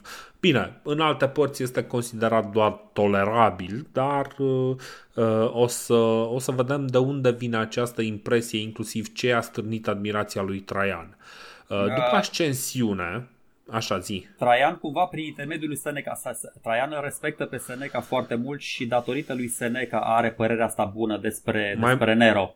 Mai mult ca sigur, mai mult ca sigur. Ce, uh, ce, exact ce asta spun? vroiam să ah, zic. Ah, ah, ok, ok. Exact. Eu, eu, eu vreau deci... să prezint, prezint doar uh, epi, episodul urcării la domnie, accederii la domnie din două surse, ca să vedeți puțin ce s-a întâmplat și după aia vreau să fac așa. o comparație cu trecutul.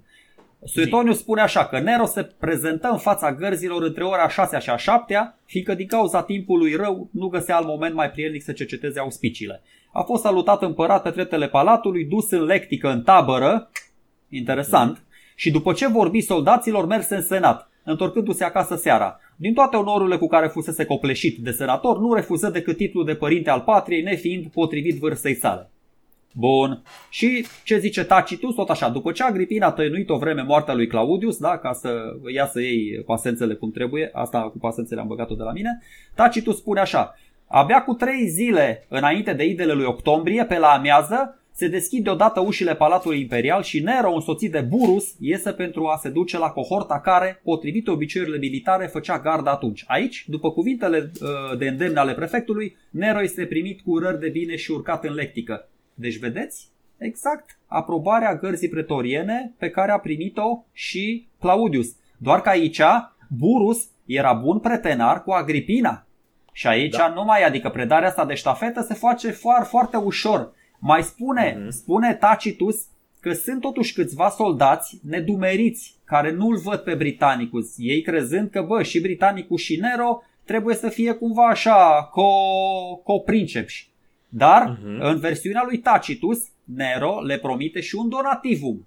Le dă niște bănuți pretorienilor, exact cum a făcut Claudiu, și ăștia îl salută imediat ca imperator. Hei, imperator, imperator! După aia urmează adeziunea senatorilor, care senatori erau, mă rog, fideli uh, princepsului, urmează armata din provincii, urmează populația din Roma și aici, pe final, bă, vreau să am o chestie uh, despre, vreau să vă spun ceva despre psihologia mulțimilor.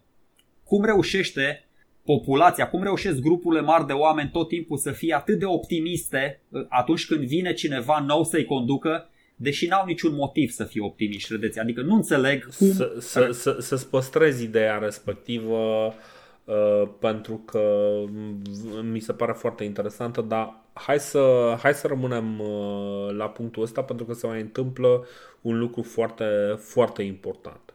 Da? Uh, deci uh, are loc uh, ascensiunea, care uh, în același timp se, se întâmplă practic odată cu arderea peruga lui Claudius, care Claudius este deificat, zeificat sau cum vreți să-i ziceți, și cenușa lui depusă în mausoleul lui Augustus. Practic, cam toți împărații care nu sunt asasinați ajung să fie puși în, uh, în uh, mausoleul lui Augustus. Și uh, Nero ține un uh, discurs care este în mod evident scris de Seneca, care impresionează și vorbește foarte mult despre realizările lui Claudius, ceea ce un pic amuză uh, publicul, pentru că lumea chiar era obișnuită să-l ia peste picior pe, pe Claudius. Păi, uh, oamenii mai bătrâni, zice Tacitus, au observat că Nero e primul dintre cei care au deținut puterea supremă care au avut nevoie de retorica altor oameni. Da, adică... Asta mi se pare o idee foarte bună și anume uh, de faptul că a uh, luat un discurs care este scris de Seneca, nu care este scris de sine. De exemplu, și Claudius își scria el însuși propriile discursuri clar, și Suetonius clar. parcă ne zice că dacă, dacă, dacă își pregătea din timp discursul, uh, Claudius putea să țină un astfel de discurs într-un mod foarte elegant și care să se impună asupra audienței. Și Augustus spune, și Octavian spune chestia asta despre da. nepotul său. Uh, să știi că Nero nu are un singur discurs, are două discursuri. Mai întâi este discursul ăsta super Știu, patetic, super... Să... Da, da, corect, corect. Așa, e acum vreau ăsta, să, da. să trec uh, te las, la al te doilea las. discurs. Da, uh, e discursul ăsta care... Cu, asta zic, adică el era cumva văzut de mulțime ca fiind prostul clasei și ăsta Nero îl prezintă așa, uh, într-un mod super patetic. Mă rog, retorica și patetismul erau specialitatea lui, lui, lui Seneca, asta e clar. Dar, da, da. cum să zic, nu e greșeala lui Nero. Așa, așa au început și Caligula și, și Claudius domnia, cu o paradă uh-huh. din asta de pietate. Pentru că familia era foarte importantă la romani. Înaintașii Corect. trebuiau cinstiți cum se cuvine, cu discursuri, cu elogii funebre și apropo nu contează că era asasinat, că nu era asasinat, ă, toți, să știi că toți au ajuns uh, uh, sub formă de cenușă în mausoleu. Deci pe toți îi băgau în mausoleu. Dacă făceai parte din familie nu și cred erai... Caligula nu a ajuns. Ba da, cred că a ajuns și Caligula. Nu, Caligula nu cred că a ajuns. Ok, studiem, um, studiem problema și venim cu niște completări, nu cu o erată tura viitoare. Exact. Uh, primul, uh, deci după, după acest discurs uh, la, mormânt, la mormântare, la funeraliile lui uh, Claudius, uh, este urmat de un prim discurs în, uh, în Senat, unde practic vine și își prezintă ca un fel de program de guvernare și ăsta a fost de fapt momentul în care am, în mintea mea s-a făcut un declic și anume că Princepsul este de fapt un fel de prim-ministru pe viață. Așa. Uh, zice, uh, zice Nero în felul următor. Evident, cuvintele astea meșteșugite sunt, uh, sunt gândite de Seneca și el vine și le prezintă, dar uh, o să vedem. Deci zice că tinerețea lui nu a fost clădită în război civil sau discordii interne, așa, așa că nu a venit cu animozități sau pus să rectifice niște, niște rele sau să se răzbune. Uh, și după care a început să explice ce vrea să facă. Nu vrea să fie judecător în toate cazurile, uh, vrea să uh, preia senatul din, din cazuri, vrea să oprească mituirile în casa princepsului și să nu se mai poată cumpăra influență în casa princepsului, cumva sugerând că, cel puțin pe vremea lui Claudius, dacă nu mai e în spate, Uh, treaba asta era o chestiune care chiar se întâmpla. Uh, insistă că casa princepsului și casa statului sunt separate, cumva încercând să uh, să semnaleze că uh, nu vrea să fie singur administrator al aparatului de stat. Senatul ar trebui să-și păstreze funcționalitatea străveche, zice el, uh, uh, Italia și provinciile publice ar trebui să adreseze tribunalelor uh, consulilor. Și asta mi se pare iarăși interesant. Practic, nu îl mai pune pe princeps ca autoritatea supremă asupra tuturor cauzelor din, uh, uh, din Imperiu, ci uh, practic spune, băi, ok, dacă este vorba de Italia sau e vorba de o provincie publică care aparține Senatului, să practic să meargă pe filiera Senatului, că Senatul are consul ăia să-i folosească la ceva, știi? Practic anunță că Senatul se va ocupa de treburile interne, iar de treburile militare și externe se va ocupa el.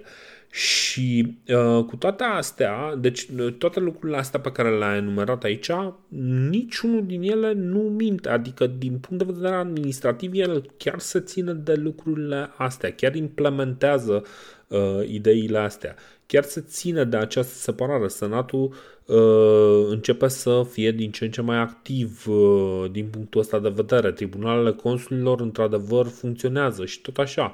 Bun. Uh, hai să-ți spun cum văd eu lucrurile. Așa, zi.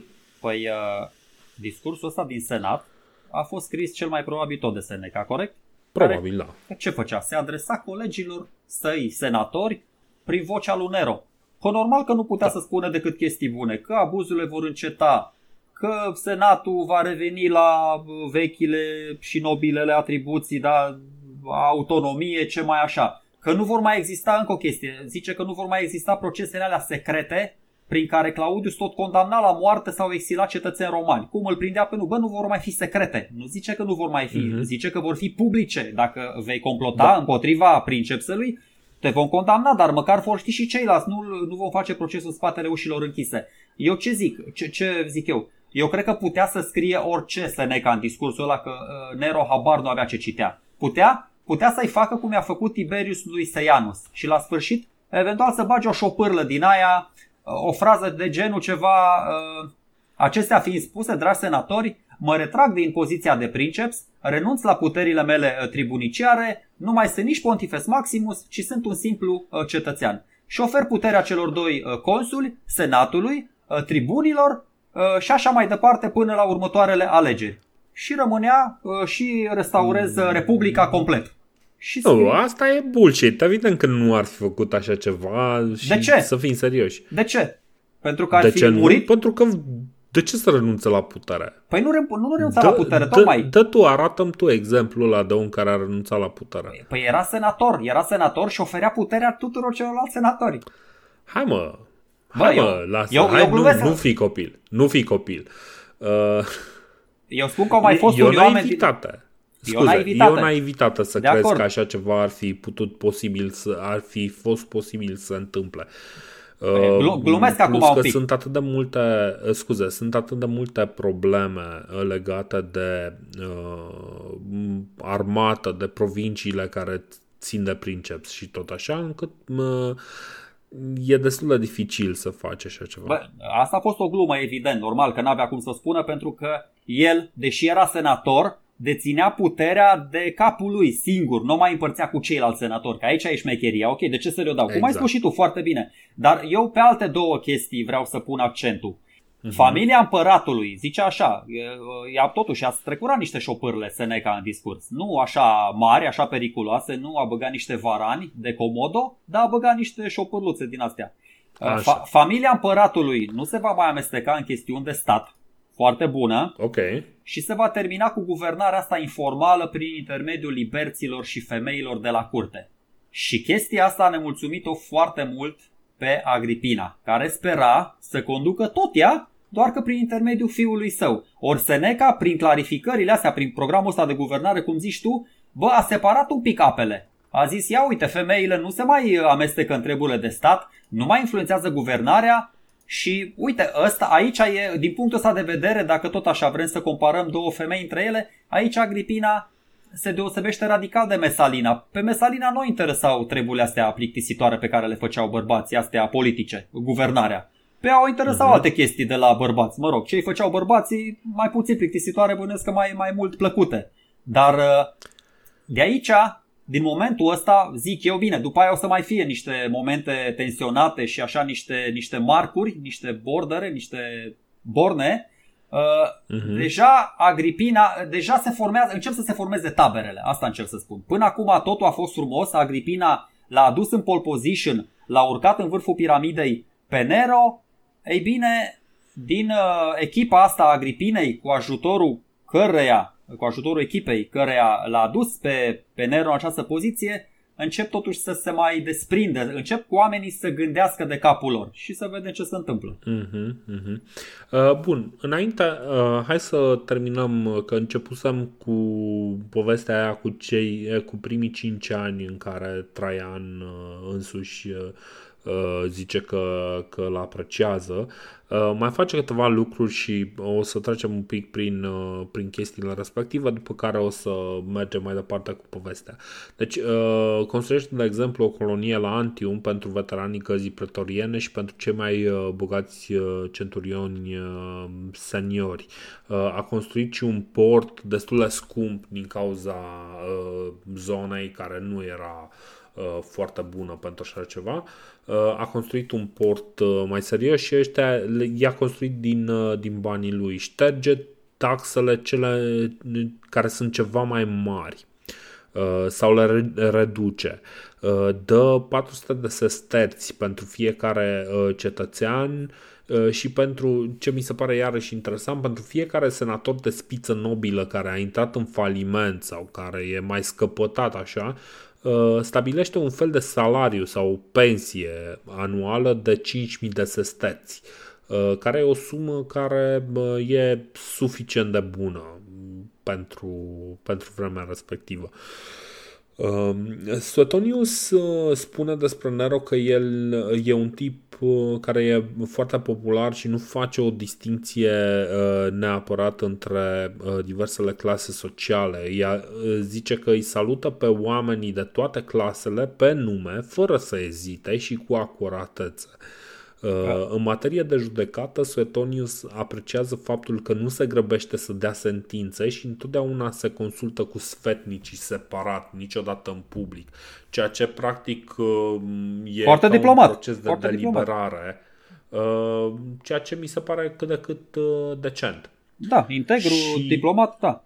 Da, da, da. Și uh, Suetonius îl mai uh, laudă pentru că face un fel de plan urbanistic prin care se asigură că casele și clădirile de apartamente, acele insule, uh, exact așa se numesc insule, insulae, așa se scrie, uh, sunt uh, împrejmuite de colonade de pe terasele uh, cărora eventualele incendii pot fi stinse. Probabil ăsta este un uh, element foarte important pe care o să-l discutăm în uh, episodul, nu știu dacă următor sau peste două episoade. Ca să continui, uh, ca să continui citatul ăsta din Suetonius, că îi saluta așa. pe toți membrii din ambele clase, nu știu ce, da, pe nume și din memorie. Iar când senatul uh-huh. îi aducea mulțumiri, el răspundea când le voi merita. Deci vedeți, este și modest și smerit și la la la și la la la. Da. E, uh, deci acolo, acolo, se vede, acolo se vede foarte clar influența. Se, se vede că Nero nu este... Uh, deci dacă citești acea, aceste fragmente, te uiți peste ele și zici ok, cum poate ăsta să fie unul din cei mai uh, urâți oameni care este pus la același nivel cu Caligula Hai, e... uh, și încep să ai niște dubii în momentul no. în care citești chestii de genul ăsta. Nu, nu, nu, nu, n-am niciun dubiu pentru că ai și uite că o să continui. Mai spune, Suetoniu să laudă, da, spune așa foarte simpatic.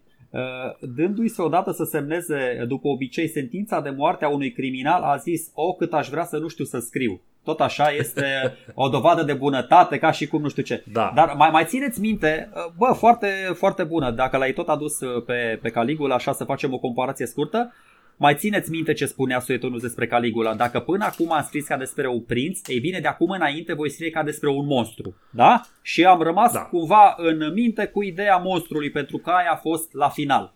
Primii 5 exact. ani, primii 5 ani sunt faptele bune a lui Nero, o să vedem ce se întâmplă mai încolo. Și citat, tot citat din, uh, din Suetonius, am povestit aceste lucruri, deci faptele lui bune, o parte în afară de orice critică, o parte foarte lăudabile, ca să le deosebesc de ticăloșiile și crimele de care mă voi ocupa de îndată. Deci exact, împarte, împarte apa în două ca Moise Marea Roșie, exact așa cum a făcut și cu Caligula. Până la jumatea cărții, până la jumate zice chestii bune și după aia zice, mamă, îl rupe, dă cu, dă cu nero de pământ cu Suetonis. În, înainte să începem uh, cu ele, o să vreau să mai adaug încă o chestie. În primul an de domnia lui Nero, Seneca scrie două texte uh, destul de importante, care, care din câte înțeleg, uh, ne mai rămân încă. Uh, primul, uh, care este uh, publicat cumva anonim, se numește Apocolo uh, Quintosis, Uh, și este o parodie a deificării lui uh, Claudius. Uh, numele Apollo, Apocolokintosis ar însemna un fel de dovlecificarea, știi? Deci ei, nu chiar, un mișto. fel de, da, de zeificare. Da, știu ce zici, un fel de apotemizare, da. da. Dovlecificare, transformarea lui știu. în dovleac. Bă, da, am, uh... citit, am citit-o, am citit-o și n-am înțeles nimic din ea. Ori sunt eu foarte prost, ori eu Seneca foarte deștept. Dar mă rog, ți-am zis, e, e o satiră... Ori îți lipsește contextul. Nu știu, ba, uh... nu, nu, nu lipsește, dar e o satiră atât de fină încât, nu știu, mi se pare că e greu de înțeles. Satira teoretic se adresează unor, unor oameni care ar trebui să o înțeleagă. Uh, Seneca uh, se autosatirizează pe el, așa mi se pare. Deci e o, e o chestie, v-am zis, puteți să o găsiți pe net, cum zice și Dorin, o găsiți, e la liber textul bă, dacă o citiți și spuneți și mie ce înțelegeți din ea, pentru că, na, mie mi se pare că e o scriere greoaie care nu, nu intră, el scrie ușor. Seneca este un filozof înțeles de, de, de mase până la urmă și uh-huh. cu, cu satur, satira asta intră puțin în contradicție cu ce scrie el, cu toate compilații, cu toate uh, filozofiile alea ușurele pe care le spune după aia, de naturale, da. chestiones și alte simplități. Un, un alt uh, text pe care îl scrie se numește De Clemenția. Uh, este uh, un, un text care amintește un pic de Machiavelli, numai că Machiavelli este cu foarte multă ironie, scrie cu foarte multă ironie textul Principele sau ar putea să ne amintească de tot așa un text mai uh, Uh, scris, scris, a adăugat mai târziu uh, ăsta, scrisoarea lui uh, Basa, stai zi, scrisoarea la lui Teodosie, nu, nu mai știu care, era o scrisoare a unui uh, domnitor, ăsta, domnitor. Unui văd, da, domnitor da, da. român din țara românească, da, către da, da, da. fiul său. Îmi scap în momentul ăsta. Uh, Ascultați podcastul A... Uh, Călinei, dacă Scri- vreți să scrisoare, știți. Scrisoarea lui Neagoe Basarab către fiul Așa, un Neagoe Basarab, așa. Nu-mi scăpa numele ăsta. În fine, deci uh, cumva mi-aduce aminte de chestia asta. Este, este o uh, scrisoare în care uh, îl laudă pe Nero uh, dar este mai degrabă un ghid foarte subtil uh, uh, despre cum ar trebui să trateze ideea de uh, de principat, de, de conducere, știi? Și aici, aici mi se pare foarte interesant, mai ales că acest text apare într-o perioadă care devine foarte sensibilă pentru, uh, pentru Nero, pentru că ca orice, uh, ca orice uh, alt uh, om în postura în care este, de mare responsabilitate și de, până la urmă, regalitate, dacă e să zicem așa, trebuie să scape de orice alți pretendenți. Și Britannicus se îndreaptă, a împlinit deja 14 ani, se apropie de 15 ani și ar trebui să primească toga virilis și să fie și el considerat un uh, bărbat matur. Și practic uh, ar deveni o mare amenințare. Așa că Nero uh, simte nevoia de a face ceva în legătură cu, uh, cu chestia asta. Până, până acolo, până la, Așa, zi. până la Nero, să știi că uh, crimele Agripinei nu s-au oprit nici după accederea lui Nero la domnie. Da? Pentru n-a fost doar Narcisus, a mai fost după aia Domitia Lepida, mama mhm. Mesalinei, uh-huh. deci au omorât-o dacă îți vine să crezi pe mama Mesalinei. Și a mai fost un tip, uh, Marcus Iunius Silanus, fratele acelui Silanus de care ziceam la uh-huh. început și care trebuia să se căsătorească cu fica lui Claudius și pe care l-a rezolvat tot, tot Agripina. Silanus ăsta făcea parte dintr-o uh, altă ramură a familiei imperiale și ca să nu aibă surpriză mai târziu, uh, Agripina îl alhilează de la început, da? cu, ci că cu aceeași otravă pe care a folosit-o ca să-l omoare uh, și pe Claudius. Asta o zice Cassius da. Dio. N-am găsit-o la ceilalți, la Cassius Dio. Uh, uh, și sa, și sa, otrava, și... Așa? otrava este, este oferită de o anume locusta. Corect. Corect? Și s-ar, fi mers mai, și s-ar fi mers mai departe cu crimele, spune Tacitus, dacă nu le-ar fi ținut piept Afranius Burus și Eneus Seneca. Acești bărbați erau îndrumătorii tânărului împărat și, lucru rar între tovară și pentru putere, se înțelegeau bine între ei, având pe, che- pe căi diferite, însă în egală măsură, influență asupra lui Nero. Burus, prin mhm. cunoștințele sale în arta războiului și prin asprimea moravurilor, iar Seneca prin lecțiile sale de elocvență și prin purtarea sa curtenitoare dar demnă. Aici mm-hmm. cu curtenitoare uh, Tacitus îl face puțin preș pe Seneca, subtil, dar îl face și aici dacă vreți puteți să citiți uh, De consolațione ad Polibium de Seneca, care cumva uh, îl consolează pe Polibium, ăsta tot un liber puternic din anturașul lui, lui Claudius, dar de fapt îl și roagă să-l primească înapoi din exil. Adică, mă rog, dar nu vreau să zic, îi dă niște limbi, dar uh, e, e preș e mai elegant și pe Tacitus asta spune. Ideea e că acum se formează taberele astea două, pentru că uh, Buru și Seneca duc uh, o, o luptă pe două fronturi. Pe de o parte, uh-huh. împotriva taberei uh, Agripinei cu Palas, cu Locusta de care zici și tu, da, aia care pregătea, cu mai e și la Halotus, eunucu, da, degustătorul palatului, uh-huh. ăștia toți intră într-o tabără și pe de altă parte, mai e încă o chestie, că luptau să-i țină în frâu pornirile și patimile astea nepotolite ale lui Nero. Dacă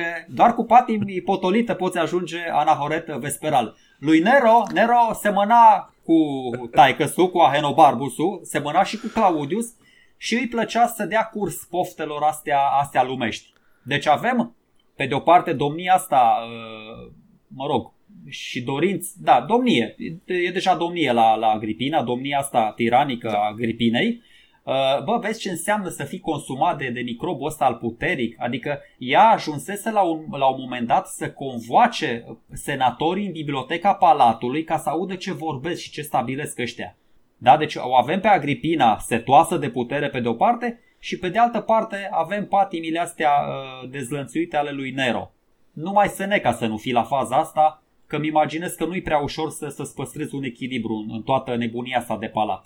Și de aici, într-adevăr, că une, unele lucruri de aici deja se duc la vale și, mă rog, se, na, devin din ce în ce mai complicate pentru că prima chestie pe care o face Nero și intră într-un conflict deschis cu, cu maică sa, îl concediază pe Palas din funcția de ministru de finanțe și tre- de trezorier la niciun an. Deci în anul 55 deja după ce a pus-o pe Agripina pe toate monedele, că eu bănuiesc că Palas a făcut chestia asta, că erau de aur, că erau de bronz, uh, da, da, dar ce face Nero? Vezi, Nero e un tip isteț, sau mă rog, bine, uh, la îndrumarea lui Seneca. Opinia publică deja nu mai apreciază faptul că Agripina chiar se bagă peste tot și încearcă să acapareze toate domeniile vieții. Și atunci Nero, îndrumat probabil și de Seneca, îi spune mamei sale să, să ia o pauză, să zic așa, să nu, mai, uh-huh. na, să nu se mai consideră ea cea mai mare și cea mai tare. Da.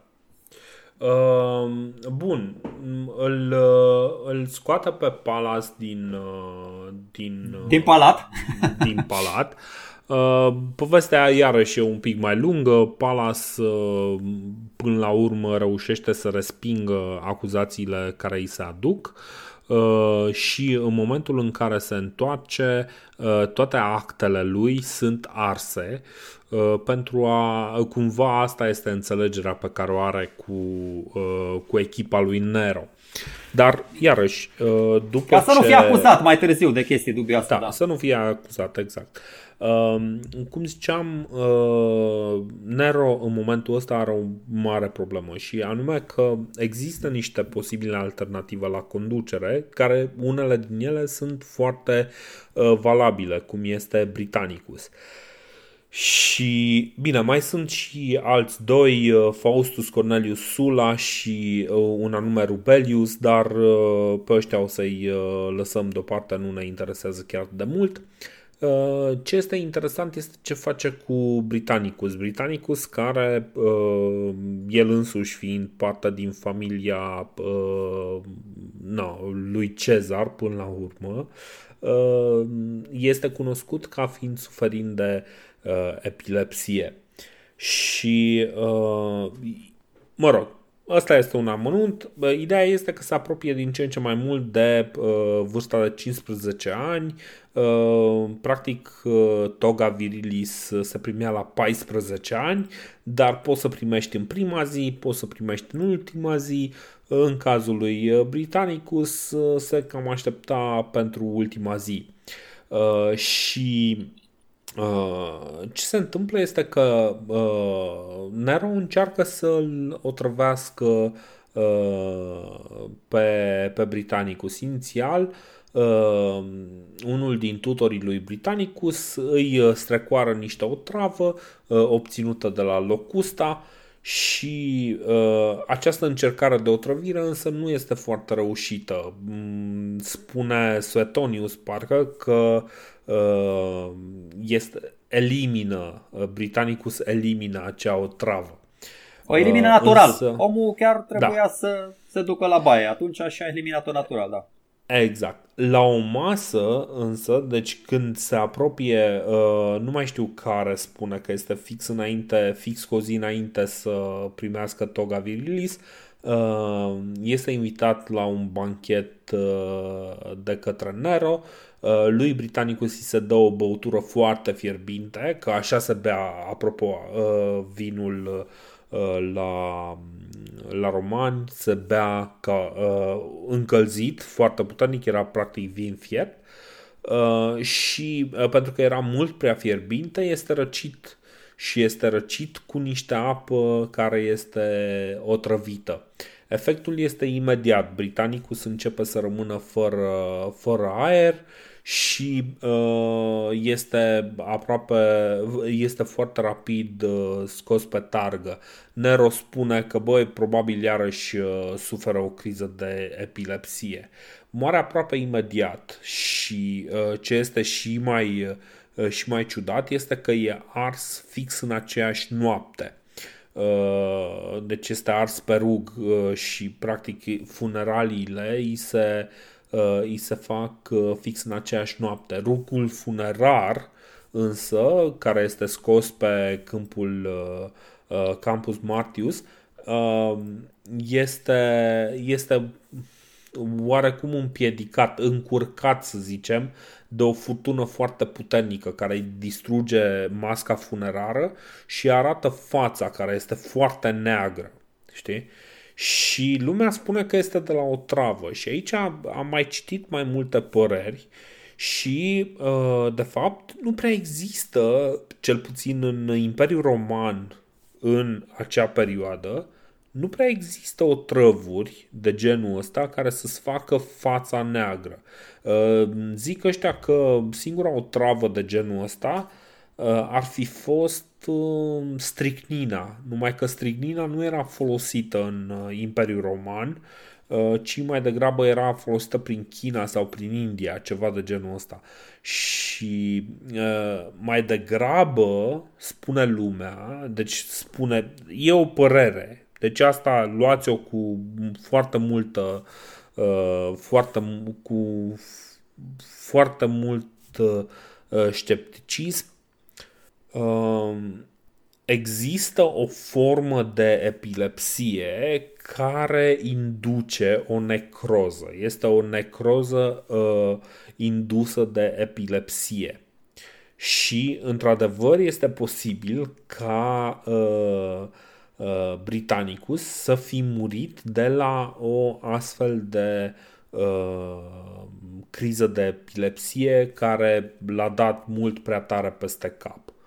Uh, deci doar luați-o așa cu foarte mult scepticism, este o speculație, nu este foarte sigur. În orice caz, uh, ce, ce rămâne, uh, vin tot felul de zvonuri, de exemplu, spune, spune nu, cred că Suetonius zice, nu mai știu care din ei, sau nu, nu, Tacitus cred că spune, că Nero abuzează sexual de uh, Uh, Britannicus în mai multe rânduri înainte de chestia asta.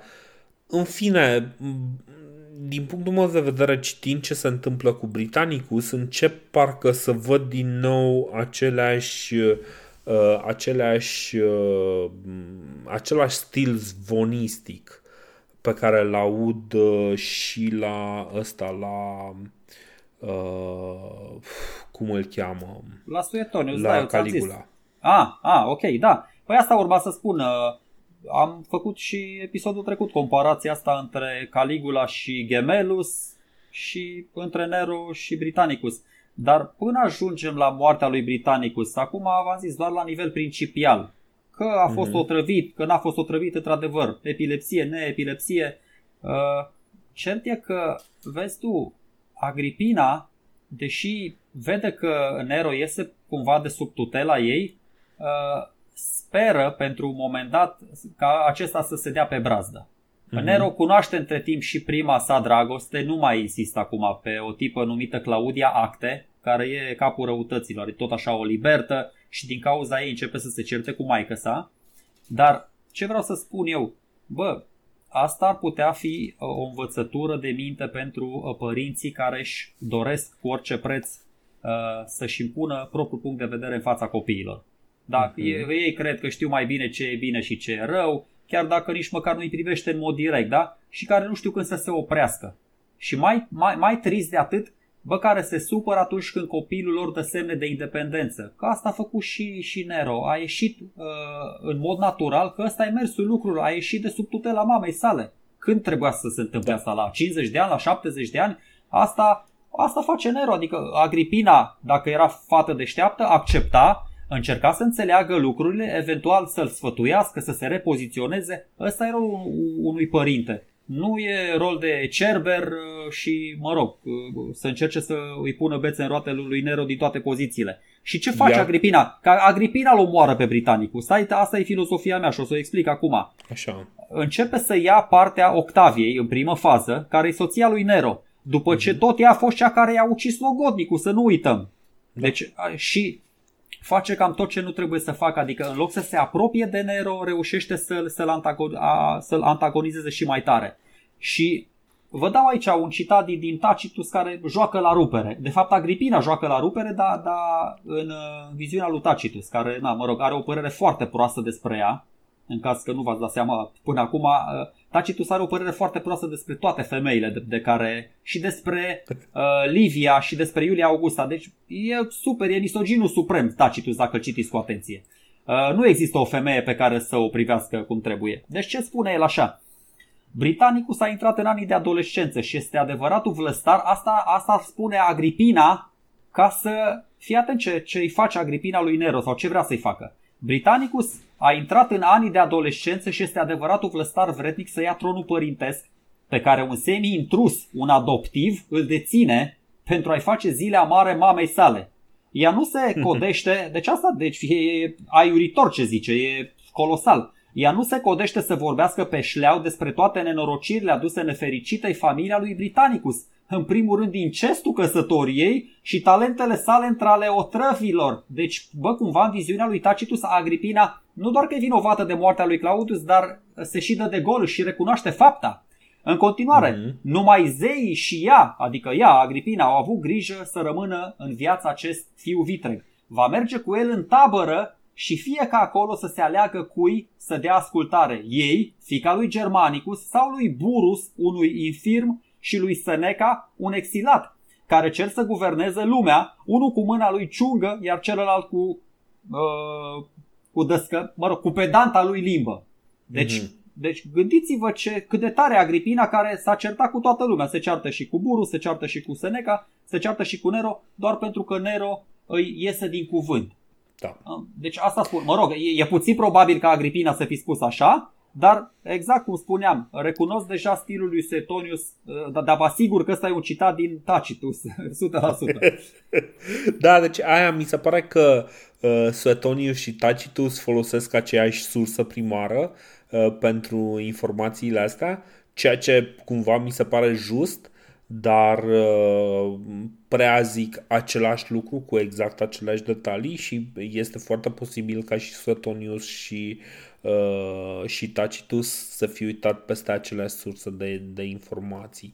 Uh, oricum, dincolo de, uh, de atitudinea pe care o are Tacitus, uh, putem să observăm o chestie care uh, Uh, poate că nu este atât de uh, nefamiliar, adică nu ar fi prima mamă care s-ar băga peste copilul ei și bă, ar încerca să-l uh, controleze și să-l domine și uh, o vedem chestia asta în, uh, în jurul nostru, în viața în viața uh, oamenilor din jurul nostru. Vedem lucrurile astea întâmplându-se cu uh, oameni de o vârstă mult mai înaintată decât uh, cât, uh, cât are Nero.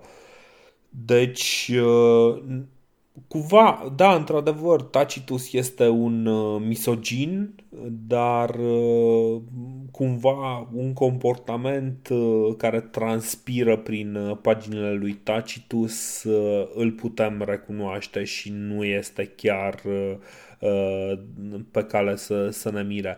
Uh, de fapt, Agripina cam dispare din anal lui Tacitus prin anul 55. Uh, Ea e destul de rar menționată după aceea și suspiciunea în care se are este că ar fi avut mai puțin contact cu Nero și a jucat un rol secundar în politica Romei. Deci încet, încet Uh, și nu putem să spunem că Nero, ci mai degrabă Seneca și Burus reușesc să o marginalizeze pe Agripina. Corect. Dar lucrurile sunt un pic mai nuanțate, pentru că păi. doar pentru că nu scrie Tacitus despre Agripina, nu înseamnă că Agripina chiar uh, dispare din. Uh, uh scrie, din uite peisaj. ce scrie Tacitus. Tacitus scrie despre Agripina uh, o chestie pe care nu o scrie Suetonius. V-am zis că Tacitus o bănuiește pe Agripina de toate relele pământului. Spune că mai că să încearcă toate trucurile posibile și imposibile pentru a-l face pe fiul său să revină din nou sub tutela sa inclusiv încercări de a-și seduce fiul. Da. Deci, adică, bă, mi-a, dacă mi-a mers cu unchiul, poate merge și o tură cu fiul meu, ceva de genul ăsta. Adică, ce să zic, asta eu, eu n-am găsit-o la Suetonius sau la Cassius eu am găsit-o doar la Tacitus. Nu știu da. ce surse au așa, dar v-am spus, Tacitus bagă din greu, adică îi dă la temelie uh, Agripinei. Nu știu dacă sunt toate adevărate, cel mai probabil nu, dar are un dinte potriva ei categoric. Are un dinte și potriva lui Nero, are un dinte și împotriva tuturor uh, Iulio-Claudienilor, dar, mă rog, na, alte surse primare nu avem, așa că suntem obligați să cităm din ei. Da, bine, deci uh, cumva cam în perioada respectivă Tacitus amintește de exemplu că uh, Agripina a făcut sex ca minoră cu Marcus Lepidus, cel pe care îl pomeneai tu mai devreme că Uh, l-a eliminat uh, din peisaj, că l-ar fi eliminat din peisaj sau uh, la fel cu Palas. Dar remarcă el că Agripina face toate aceste lucruri din pasiune pentru putere. Nu, și din, nu din plăcere, cum făcea.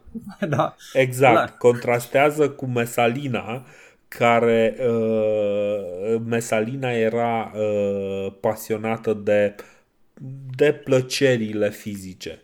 Uh, nu uh, și uh, Agripina poate că tocmai de asta este mai periculoasă că se folosește de arma asta pentru a câștiga uh, putere politică. Uh, da. Se mai și... întâmplă ceva sau mai, mai evoluează un pic relația, vreau să mai bag și după aia te las, scuze. Așa zi. Uh, tot așa, după 3-4 ani așa de iubire ca în filme cu tipa asta, cu Claudia Acte, cu pasiune, cu emoții, ca așa e când ești tinerel, Probabil că toți am suferit, toți ne-am amăgit, toți am iubit când eram tineri și prostuți. Și eu am fost de mai multe ori prost în tinerețe, nu e nicio problemă. Uh, Nero începe să se sature puțin de tipa asta și adică asta era așa de amuzament. Dar uh-huh. vrea o chestie mai serioasă și pune ochii pe o tipă Popea Sabina, care asta fusese căsătorită foarte interesant cu Rufrius Crispinus, comandantul gărzii pretoriene, pe care uh-huh. l-a dat Agripina afară, pe care l-a dat afară și l-a înlocuit cu, Bu- cu Burus. Deci tipa uh-huh. asta clar nu avea la inimă deloc pe maică sa lui Nero. Și acum se pare, se pare, mă rog, o zic și eu, o zic și alți istorici, se pare că are loc ruptura definitivă între Nero și Agripina, pentru că uh, în timp ce pe Claudia Acte, mă rog, o mai putea supăra, dar fiind o chestie așa de budoar, ascunsă de ochii lumii, cu tipa asta Nero dorea să facă publică relația și, na, când intră o altă femeie în viața ta, deja mama ta se duce în plan secund, terțiar și așa mai departe. Stau, uh, stau să mă gândesc ce s-a întâmplat cu Octavia. Uh, o să se întâmple mai încolo, o să divorțeze și o să moară săraca, o să vedem. O să, da, încă nu, mm. încă n-am. Dar mai supraviețuiește un piculeț, dar divorțează de ea și încă nu se căsător, încă e căsătorit cu Octavia Nero, uh, încă nu se căsătorește cu Popea Sabina decât mai târziu, ah. în, anul, în anul 62. Divorțează de asta și după aia o să vedem. Dar am uh, ca fapt divers, ca fapt divers, bă, nici măcar pe tip asta, deci nici pe Popea Sabina, nici despre tip asta Tacitus nu are o părere bună, chiar dacă e cumva în opoziție cu Agripina, da? De fapt, surpriză, surpriză, Tacitus nu are o părere bună despre nicio femeie, oricât de... Da, exact. Deci asta e ideea la Tacitus. Știi, știi cum e, decât uh, față de soția și față de mama lui. Care uh, sunt și ele femei, da. Care sunt și ele femei. Bun. Uh, pentru că nouă ne place să încheiem uh, episoadele cu o moarte și o concluzie. Uh, Hai să vorbim despre cum uh, Agripina uh, dispare din peisaj. Pentru că, brusc, la fel de brusc cum dispare din peisaj, uh, Agripina reapare în peisaj cumva pe la anul 4, uh, 59. Și ăsta este un moment în care, pentru un motiv care ne scapă și uh, pe care. Deci, Uh, da, într-adevăr, există acea suspiciune că Agripina s-ar teme de Sabina Popea și că, de fapt, ea ține foarte mult la relația uh, lui Nero cu Octavia și uh, o vede pe Sabina ca, ca o problemă și atunci încearcă din nou să intervină în uh, viața lui Nero, în viața copilului ei. Uh, nu, uh, nu este însă făcută această corelație decât în mintea noastră. Mm, zice că, da, uh, uh, deodată Nero, deci din nimic, deodată Nero plănuiește să o omoare pe Agripina și uh, Aparent uh, încearcă de vreo trei ori cu o travă, așa ne zice Suetonius, că încearcă de vreo trei ori uh, cu o travă, dar uh, Agripina este deja imunizată contra otrăvurilor. Agripina are undeva în anul 59 are undeva la vreo 44 de ani. Deci corect, o femeie corect. încă, încă totuși tânără, adică nu ar mai fi avut niște zile în față, știi? Aproape fertilă, uh, poate mai era chiar fertilă, cine știe. Uh, cine știe, nu, acest aspect nu, nu ne este foarte interesant. Uh, și uh, de fapt Nero își dă seama după ce încearcă cu o travă uh, își dă seama că de fapt o travă l-ar fi făcut suspect ca în cazul lui Britannicus și uh, scuze uh, și uh, începe să facă tot felul de planuri care mai de care mai fanteziste. Unul din planuri este ceva de genul să aranjeze ca tavanul să pice peste ea miezul nopții. Adică să, să aibă un tavan de ăsta care de, să se desfacă și să pice uh, acoperișul peste, peste ea în timp ce doarme.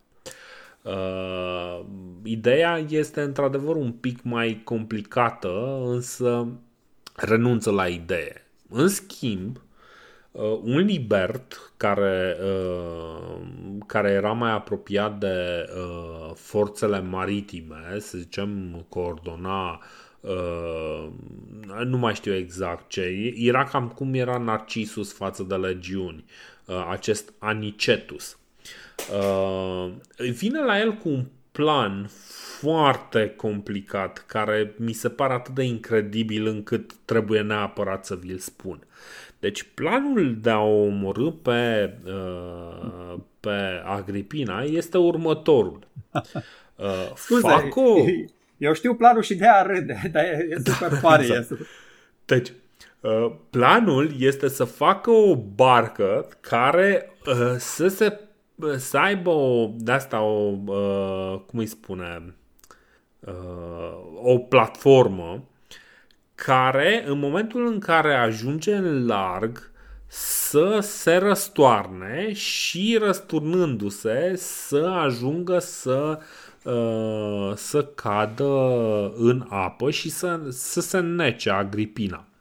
Acum, Uh, planul ăsta este făcut în așa fel încât să nu moară toată lumea de pe navă, așa, pentru că o parte din, uh, din marinar trebuie să fie de acord cu ceea ce se întâmplă acolo.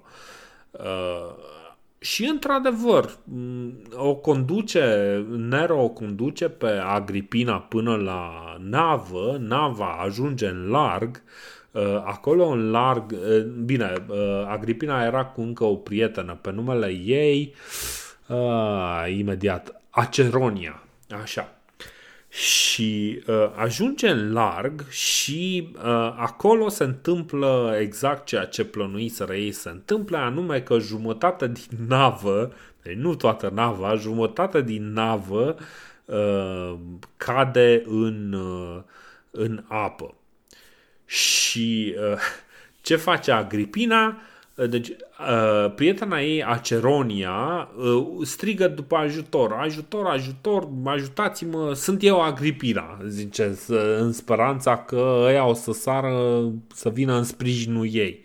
Dar ăia erau puși să o omoare, așa că uh, îi dau în cap în momentul în care ea zice că e Agripina, îi dau în cap cu vâslele și, și o omoară. Agripina, în schimb, rămâne tăcută și, deși rănită la un număr, înnoată către mal, după care uh, reușește să găsească, uh, să găsească pe cineva care să o ducă acasă la vila ei.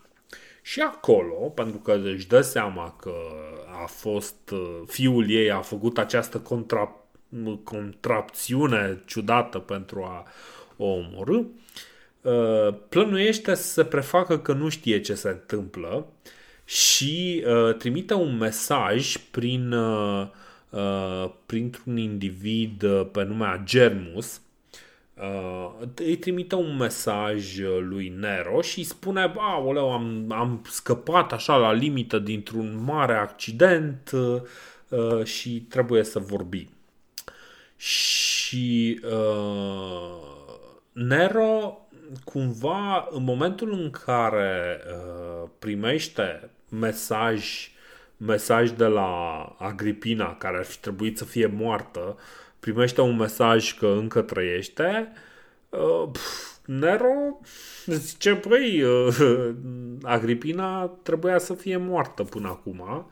Haide să rezolvăm această problemă uh, uh, cât cum se poate. Și îl trimite pe acest Anicetus cu încă câțiva marinari să termine treaba făcută cum trebuie. Asta după ce îl omoară pe, pe curierul pe care îl primește de la Uh, de la uh, De la maică sa, da.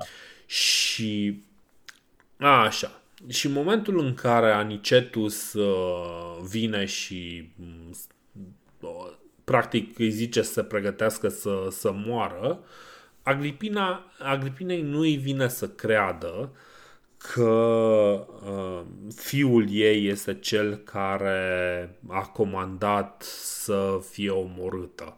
Și în momentul în care află este uh, revoltată, își uh, dezvăluie pântecul și îl arată lui Anicetus și spune lovește-mă aici, uh, lovește-mă în pântecul care l-a născut pe Nero. Și da, în felul ăsta Agripina moare uh, și e arsă rapid să nu se vadă urmele și... Să, să nu uit, să nu uit acum că am niște idei bune. Așa, zi. În primul rând, în primul rând, separarea asta, adică ea nu iese așa, nu ajungem în anul 59 fără să uh, se drift apart, adică cum uh, se îndepărtează treptat, pentru că da. inițial o exiliază de la palat, după aia o umilește, după aia intentează tot felul de procese și până la urmă ajunge și la, la soluția finală, da? adică la moarte. Aici Suetonius spune ceva, Tacitus spune altceva, Cassius Dio spune altceva, dar toți au uh, episodul cu barca. Deci la toți există uh-huh. episodul cu barca, mă rog, cu tot felul de nuanțe. Agripina e ca... E, e o glumă, la asta mă gândeam, e o glumă a vacanței, a grupului Vacanța Mare, când încerca Manole da, să facă pe Ana să nu mai vină, știi? Însă Ana avea barcă, însă Ana avea patine și tot așa. Deci și Agripina se pare că și Agripina, adică voia asta să o trăvească, asta rezista. O voia să o scufunde în nota până la mal și tot felul de chestii din astea. Uh, tot așa, până la urmă apelează la uh, The Old Way, adică vechea cale, trimite un asasin și rezolvă problema. Uh, mă uitam aici, am niște citate, dar nu le mai dau, că le-ai acoperit tu. Uh, ba da, uite, finalul, Finalul, bă, tot din Tacitus, că ăsta e cel mai dramatic. Uh, de fapt, care e diferența între Suetonius Tacitus și, și Cassius Dio? Nu atât uh, întâmplarea, nu atât povestirea morții, ci uh, ca, cauza. De exemplu, Suetonius spune că principala cauza a morții Agripine este chiar Agripina, care a reușit să le nerveze atât de tare pe Nero încât ăsta a ajuns la, la, la ultima soluție. Tacitus spune că principala instigatoare pentru moartea Agripinei este Popeia Sabina. Uh-huh. Da? Spunându-i că, bă, nu ne putem căsători câtă vreme mama ta e în viață și nu știu ce. Din nou. Bine, ta, ei ta, s-au căsătorit la corect, 3 ani după. Asta spun. Tacitus nu prea și-a făcut temele pe, la, la lecția asta cu Agripina și cu Nero, da. dar îl iertăm. Poate pe viitor o să ne mai povestească. Și Cassius Dio tot așa spune că principala vinovată e, e Sabina. Uh, cita din Tacitus. Ucigașii vin cu toți în jurul ei, cel din tâi care o izbi cu un ciomag în cap a fost comandantul de vas și când după el centurionul scoase sabia ca să o răpună, Agripina arătându-i pântecele îi strigă lovește-mi pântecele și se prăbuși apoi doborâtă de numeroasele răni. Deci astea au fost ultimele cuvinte uh, în folclor, așa se zice, smite my womb, adică lovește-mi pântecul, da? probabil făcând referire la faptul că și-ar fi dorit să nu îl nască niciodată pe Nero, fiul său super nerecunoscător care a rămas în istorie.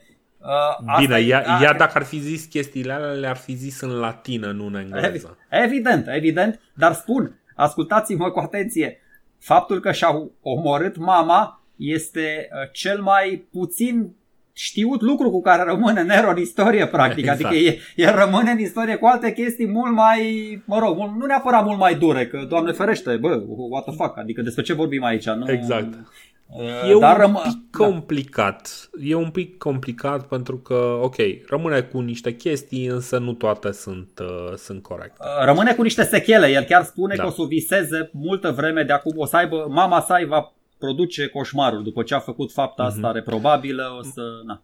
mai am, uh, mai am uh, câteva lucruri. Evident, uh, în momentul în care moare Agripina, el trebuie să vină cu o justificare, pentru că este evident că el a trimis asasinii să, să o moare. Nu numai că nu neagă lucrul ăsta, dar Nero scrie într-o scrisoare către Senat, o scrisoare lungă, Uh, care este motivul pentru care a făcut lucrul ăsta și, uh, a, încă o chestie uh, foarte interesantă, el îl trimite pe acest Libert, pe uh, Anicetus să o moare, nu trimite garda pretoriană, uh, pentru că suspectează că garda pretoriană este uh, fidelă ei. Uh, și spune, uh, deci sunt două lucruri uh, pe care le spune. În primul rând, uh, o, o observație pe care o face Diocasius, care probabil este mm, la rândul lui scârbit de idee, în momentul în care îi vede corpul, pentru că, na,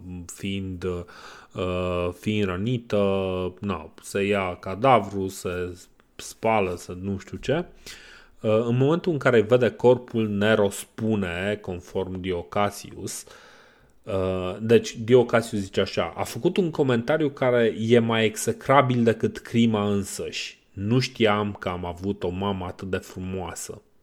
Uh, bun, ce scrie, deci după ce se întâmplă treaba asta, Nero face două lucruri, cum am zis. Îi plătește pe pretorieni Zice, ok, pentru că n-ați făcut nimic în această seară, uh, luați niște bani de aici și apoi scrie o scrisoare lungă senatului în care spune toate lucrurile pe care le-a făcut Agripina rău. Spune, de exemplu, că a complotat contra lui și s-a sinucis în momentul în care a fost aflată, că Germus Uh, curierul ar fi avut o sabie asupra lui și ar fi plănuit să-l omoare. Spune că Agripina vroia să aibă uh, loc la conducere și că garda pretoriană ar fi trebuit să-i jure credință ei cu senatul și cu poporul făcând același gest umilitor gest umilitor fiind să uh, jure credință unei femei. Spune că s-ar fi opus uh, ca el să dea bani soldaților și oamenilor și ar fi complotat contra oamenilor ilustri, ceea ce știm că este cât de cât adevărat. Uh, ar fi vrut să intervină uh, în momentul în care apăreau soliile popoarelor străine și acolo este un episod în care Nero primește o vizită de la, nu știu, cred că din Partia, sau... Uh, din Armenia. Uh, nu, din Armenia, da. Uh, primește o vizită din Armenia și Agripina vrea să se implice, dar Nero oprește venind cumva în întâmpinarea ei și zicând mulțumesc mamă că ai venit și m-ai vizitat, eu am treabă acum și se întoarce să discute cu delegația respectivă. Asta tot Așa. cumva datorită prezenței de spirit a lui, a lui Seneca.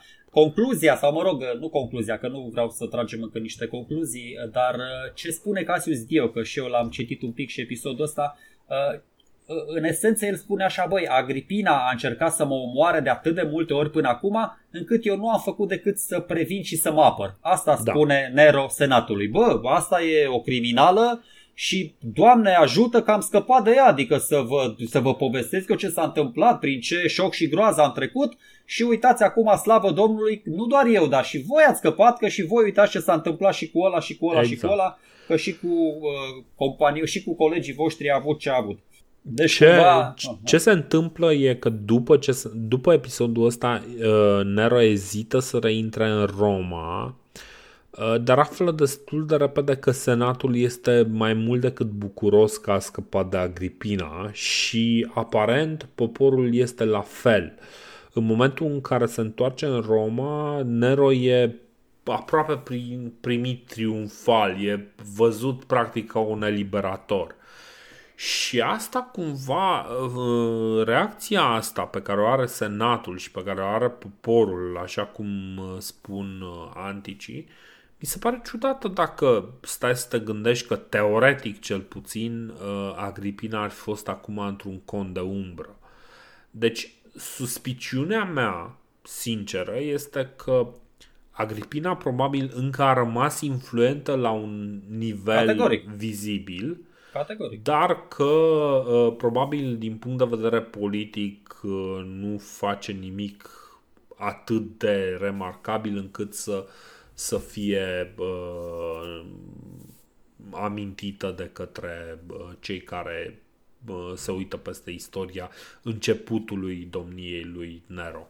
Da, uh, na, în perioada asta se uită mai mult la Seneca și la Burus, dar uh, vor trece, uh, vor trece și ei prin istorie, cum a trecut și Agripina și o să rămână după aia doar Nero Exact. singurel și o să treacă și Nero și tot așa. Uh, spuneai tu la început, pe la jumate, nu mai știu când, spuneai că nu e singurul exemplu de la uh, mamă care își dorește binele fiului și nu știu ce.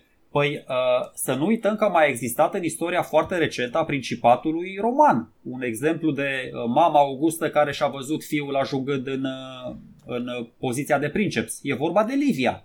Doar că acolo și încă ceva, hai să facem o comparație ca să vedeți totuși că Nero era, n-avea, uh, n-avea toate datele de partea lui, n-avea sorții de partea lui. În primul rând, uh, Tiberius era cam singurul candidat.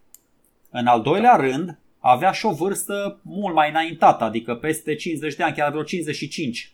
Uh, Era de mai bine de 10 ani lângă Octavian și de fapt era chiar, uh, chiar un coprinceps în ultima vreme, dar poate cel mai important, cel mai important, și asta e clar uh, de, de partea lui Tiberius, avea dita mai experiența, atât administrativă cât și militară, cu toată reluctanța aia de care am vorbit. Deci tranziția s-a făcut mult mai natural, bazat pe autoritatea lui Tiberius, bazat pe faptul că oamenii se obișnuiseră deja cu el de, de mulți ani, de multe zeci de ani. Știau că e acolo în vârful piramidei și că urmează să preia uh, frâiele statului. La Nero, păi ăsta avea 16 ani, experiență aproape zero din toate punctele de vedere, că n-au avut timp să-l învețe Seneca și Burus în 2-3 ani, ce să-l învețe? Adică, ok, niște chestii filozofice, dar administrație, impozite, jurisdicție, provincii, relații internaționale, instituționale, era varză. Mm-hmm. Cred că nici nu știa cum să, fac, cum să fac un sacrificiu, nici nu știa să se ducă. Bine, acum nu vreau să fiu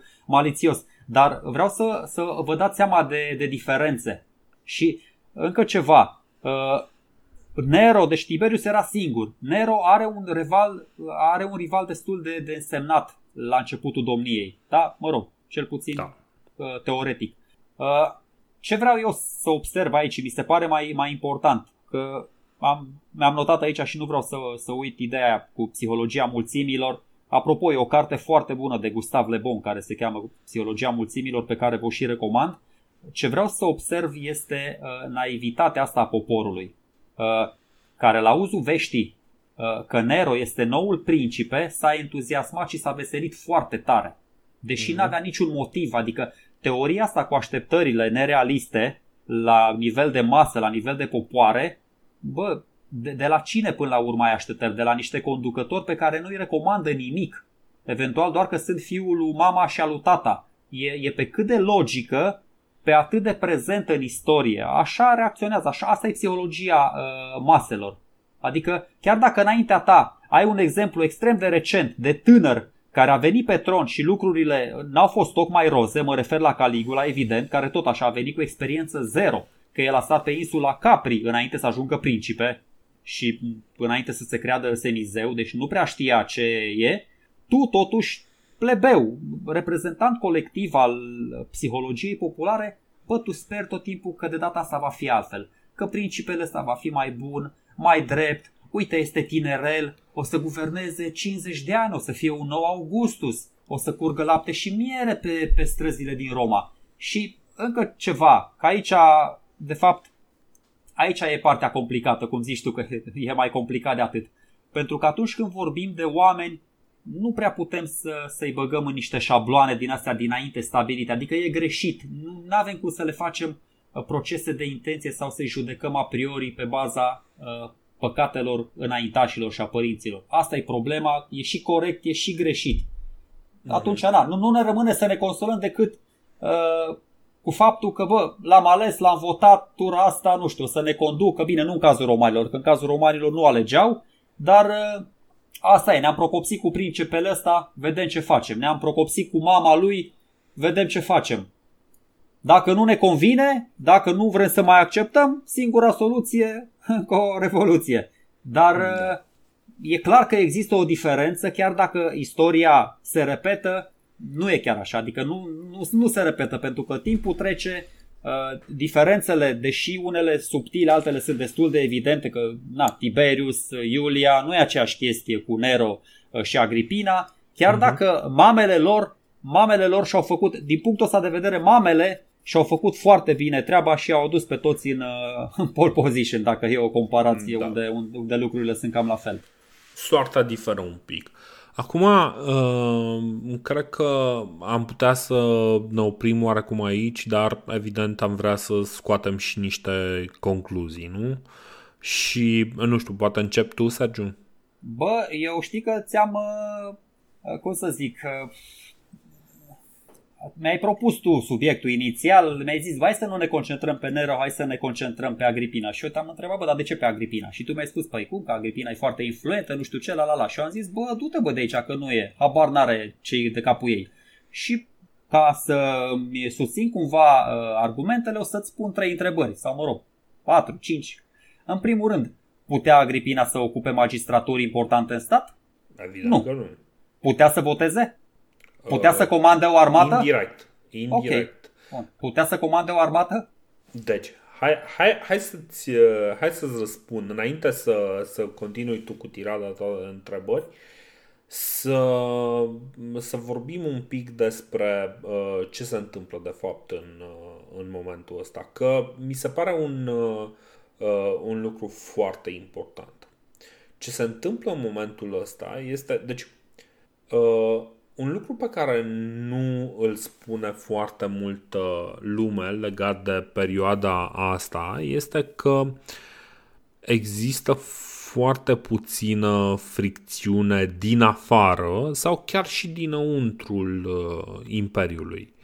În momentul în care nu sunt foarte multe armate de condus, și armatele sunt un caz special, pentru că pentru a ajunge în armată trebuie să dovedești o anumită statură, o anumite calități, inclusiv din punct de vedere fizic. Trebuie armata în general fiind formată din uh, 10.000, 15.000, 20, 100.000 de mii de uh, bărbați care sunt puși pe omorât, uh, uh, ei simt nevoia să fie conduși de un bărbat care să impună în vreun fel sau altul respectul lor. Uh, asta e un lucru pe care o femeie ar putea să-l facă mult mai dificil, cel puțin în armata, în ceea ce privește armata romană. Dar uh, în momentul în care armata nu este neapărat uh, punctul uh, central, ci mai, degla- mai degrabă central, centrale devin subiecte precum aspectele economice sau uneltirile de palat. În momentul respectiv, când vine vorba de manipulări de natură socială, uh, în momentul respectiv uh, femeile încep să joace de la egal la egal și ăsta este motivul pentru care vedem din ce în ce mai multe personaje feminine în uh, narațiune în perioada asta și poate o să vedem mult mai puține în perioada care urmează și o să vedem de ce. Uh, vedem mai multe personaje feminine pentru că avem o oarecare stabilitate și din punct de vedere economic și social și uh, din mai toate punctele de vedere. Vedem influență din ce în ce mai mare. Începând de la Iulia uh, Major uh, până la Mesalina și acum Agripina, vedem uh, cum uh, femeile au un rol de zis, dar uh, uh, rolul ăsta uh, devine din ce în ce mai important și deja nu mai putem să vorbim despre, uh, despre acea femeie uh, care cumva este invocată, acea femeie subjugată bărbatului. Mai degrabă lucrurile sunt mult mai echilibrate și mult mai subtile și vedem că există un echilibru de putere și există și posibilitatea ca aceste nume uh, uh, să iasă în față. Da, e drept, nu au acces la magistraturi, da, e drept, nu au uh, aceleași privilegii în ceea ce privește averea, însă este clar că din ce în ce mai multe femei în perioada asta acumulează uh, resurse, resurse foarte importante, inclusiv uh, clienți, inclusiv bani, inclusiv uh, uh proprietăți și uh, din ce în ce mai multe femei sunt dispuse să se implice în viața cetății și să o influențeze într-un fel sau altul. Uh, deci, ca să-ți răspund la lucruri, nu trebuie neapărat să pui tu un vot în urnă pentru a influența ce zice acel vot. Da, într-adevăr, Agripina nu poate să voteze. Da, într-adevăr, nu poate să fie uh, un magistrat dar poate să aibă acolo un om suficient de încredere care să voteze cum vrea Agripina sau care să, uh, care să ia un, o decizie exact cum vrea Agripina. Nu trebuie să fie ea acolo. Nu trebuie să aibă ea rolul respectiv. Este suficient să aibă pe, cine, pe cineva care să facă exact așa cum și-ar dori ea să facă. Și chestia asta este, zic eu, suficientă. Un, uh, un, un lider nu trebuie să facă el toată treaba, nu trebuie să uh, coboare el în șanț și să sape uh, demonstrativ șanțul ca să, uh, ca să trebuie să, doar să spună, trebuie să pat șanțul ăla și chestia aia să se facă. Și Agripina cred că poate să stea în rolul respectiv foarte bine. De fapt, dacă mă uit uh, foarte atent, între anul 50, cam așa, între 50 și 55, aș putea foarte bine să spun că avem de-a face cu uh, primul princeps femeie, care ar fi Agripina.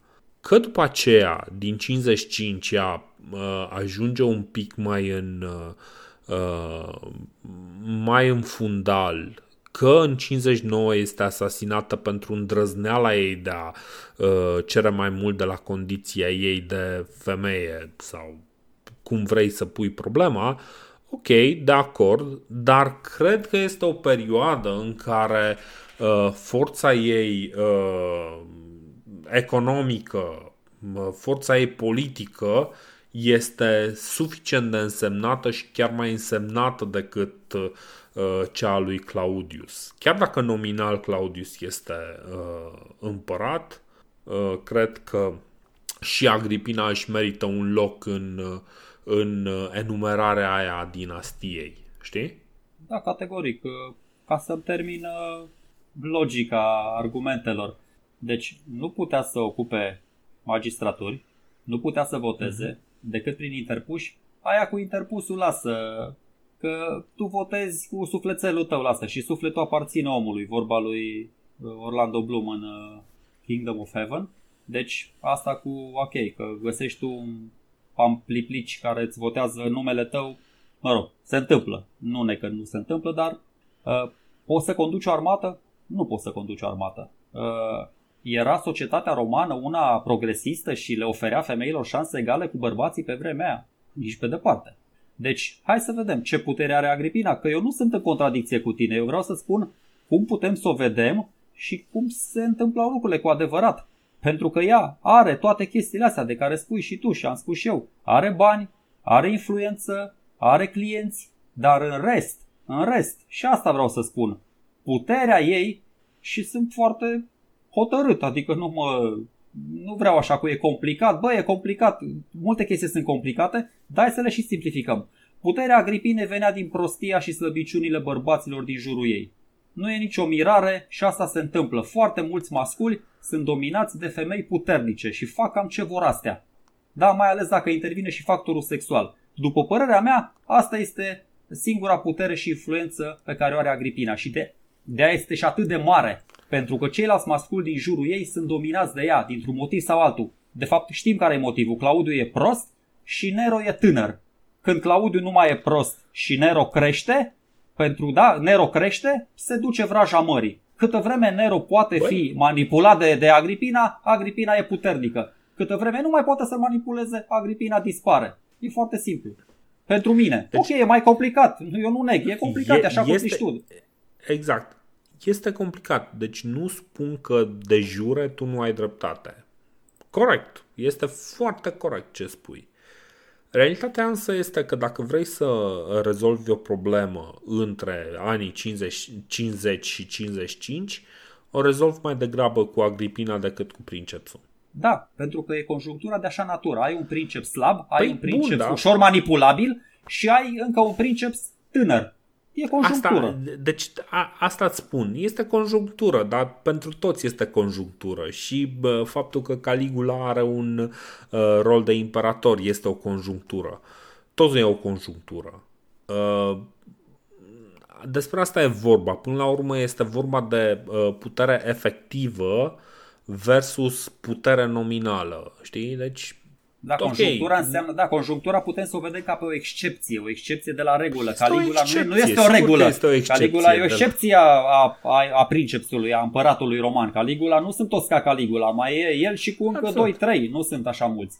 Dar uh, să știi că am, adică pot să vin uh, și cu o viziune progresistă despre, despre Agripina. Deci am și chestii pe care pot să le spun în apărarea, în apărarea deci, și nu, nu glumesc. Dar, dar tu preferi să rămâi la uh, nu, nu atitudinea sexistă. Ok, dacă așa vrei să vezi lucrurile, n-am nicio problemă, nu, nu vreau să te convic de asta. Eu spun că așa, cred, așa, cred că ea, așa cred că i-a manipulat. Și ea și Mesalina au desfăcut picioarele, au desfăcut baierele la pungă și așa i-au convins. Ok, că vrem să um... ne învârtim în jurul degetului, mă rog, ți-am spus.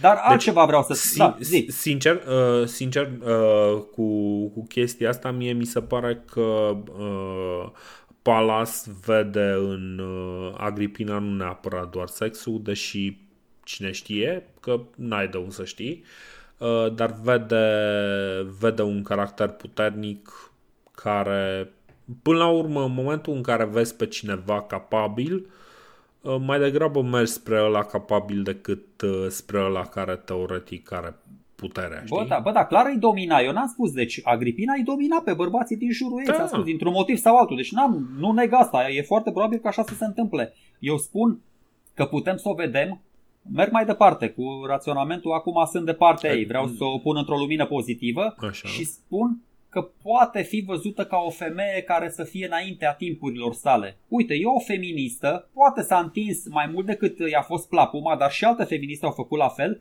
dar nu intenția, ea, intenția ei a fost una corectă pe fond. A vrut și ea să ia parte la luarea deciziilor. Bă, mie mi se pare foarte nobilă dorința asta ei, mai ales că cercurile astea de conducere romane erau exclusiv masculine. Bine, ea cel, mai pro- ea, ea cel mai probabil nu dorea ca toate femeile să ia parte la luarea deciziei, ci doar ea. Dar chiar exact. și așa, cu o singură femeie, bă, o singură femeie e mai bună decât nicio femeie care să decidă. Deci ea voia deci, să fie o... În primul rând, deci ce vreau eu să zic aici este că nu trebuie să facem un efort să o punem într-o lumină pozitivă sau negativă pe Agripina Uh, și, și să-ți explic de ce. Din punctul meu de vedere, rolul pe care noi îl urmărim, pentru că noi acum urmărim de fapt un rol, ce se întâmplă cu princepsul. Uh, rolul ăsta de princeps nu este neapărat o poziție pozitivă, nu e, e doar o poziție de responsabilitate.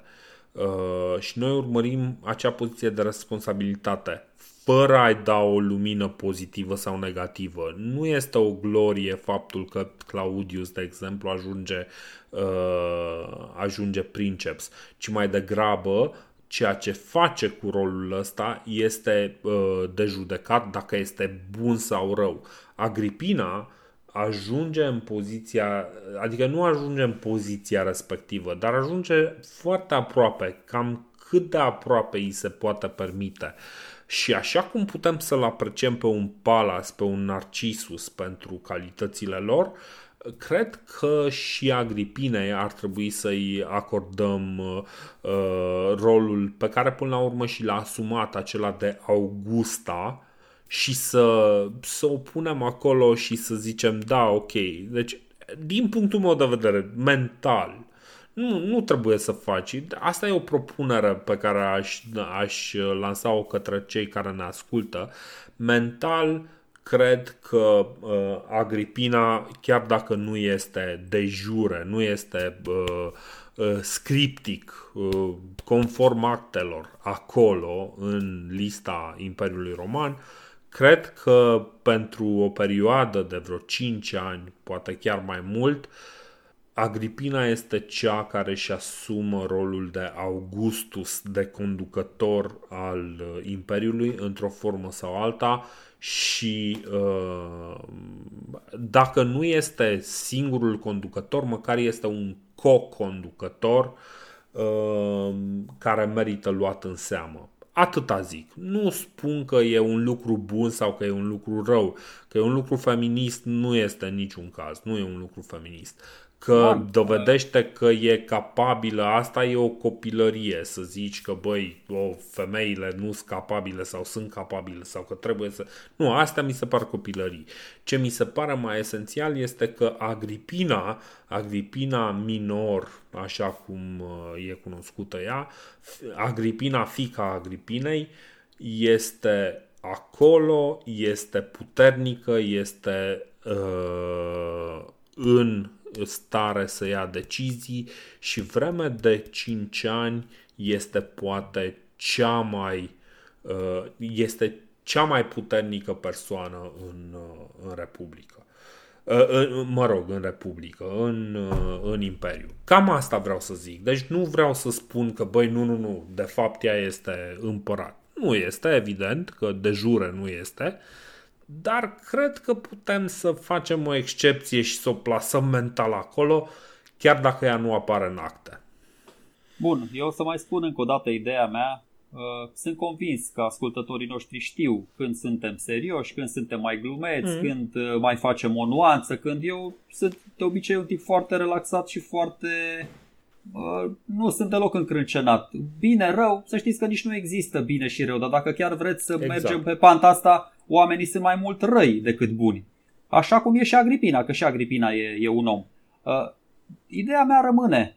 Agripina, eu nu spun, era și foarte talentată, era și foarte capabilă. Nu i-a negat nimeni chestia asta. Eu spun doar că puterea Agripinei, influența ei care a fost, vine uh, prin intermediul celorlalți masculi din jurul ei. Că nu ești de acord, că ești de acord, asta e părerea mea. Ți-am spus, societatea romană era una uh, masculină. Mm. Da, dar ea sunt, avea, sunt ea avea influență. Ea avea influența asupra bărbaților acelora, dar mai departe influența aia o duceau bărbații. Nu se ducea ea să vorbească în senat, nu se ducea ea să comande o armată împotriva parților în Armenia. Deci făcea totul prin proxiuri, nu se ducea să voteze, da. cum zici și tu. Atâta tot, deci nu avem nicio chestie. Și ca dacă vreți, uh, uite că pot să continui cu Agripina și într-o notă hazlie. Citiți novela la Vultur de Gala Galaction dacă vreți să o cunoașteți cu adevărat pe Agripina, da? E Băi, prim... deci uh, noi nu ne contrazicem aici, uh, dar uh, tu, tu te contrezi cu o afirmație pe care probabil eu n-am făcut-o. Uh, suntem de acord cu lucrurile astea. Ok, ok. Deci doar, doar ne completăm cu, cu ideile astea, nu ne contrazicem, ca să fie clar.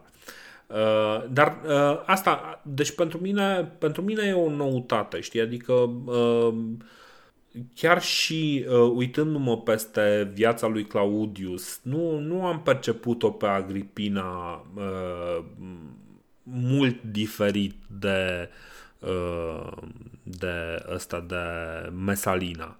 Dar după aceea, punând un pic lucrurile în perspectivă, mi se pare că e cu totul altă mâncare de pește și cred că își merită un loc special în, în enumerarea asta prelungă a cine ce a făcut mai departe. Categoric. Și... Categoric, da. Dorine, dar o să vedem pe viitor că nu o să ne mai întâlnim foarte des cu aceste conjuncturi. De acord. Tu, tu ca împărăteasă să ai parte de un uh, slot, de un soț slab, dus cu pluta, mă rog, așa, labil din punct de vedere intelectual, și un copil underage, un copil minor. Nu o să ne mai întâlnim cu conjunctura asta foarte des. de aceea ne... o să ne întâlnim cu alte conjuncturi și e bine să le observăm în momentul în care ne întâlnim cu ele. Da, de aia ne putem bucura încă o dată de Agripina, pentru că e un unicat în, mă rog, aproape în uh, Principatul Roman de până da. acum. Da, exact. No, bun, asta este. Uh, ne bucurăm că ne-ați ascultat. Iarăși uh, a fost un episod pe care îl plănuiam de să fie de 80 de minute. dar da, suntem foarte serioși din punctul ăsta de vedere. Mulțumim încă o dată că aveți răbdare cu noi și ne auzim data viitoare. Ciao! Da. Și nu uitați să citiți la vulturi de Gala Galaction. Da. Exact. Prin, prin vulturi vântul viu vuia. Exact. No bun. Ciao. Salutare.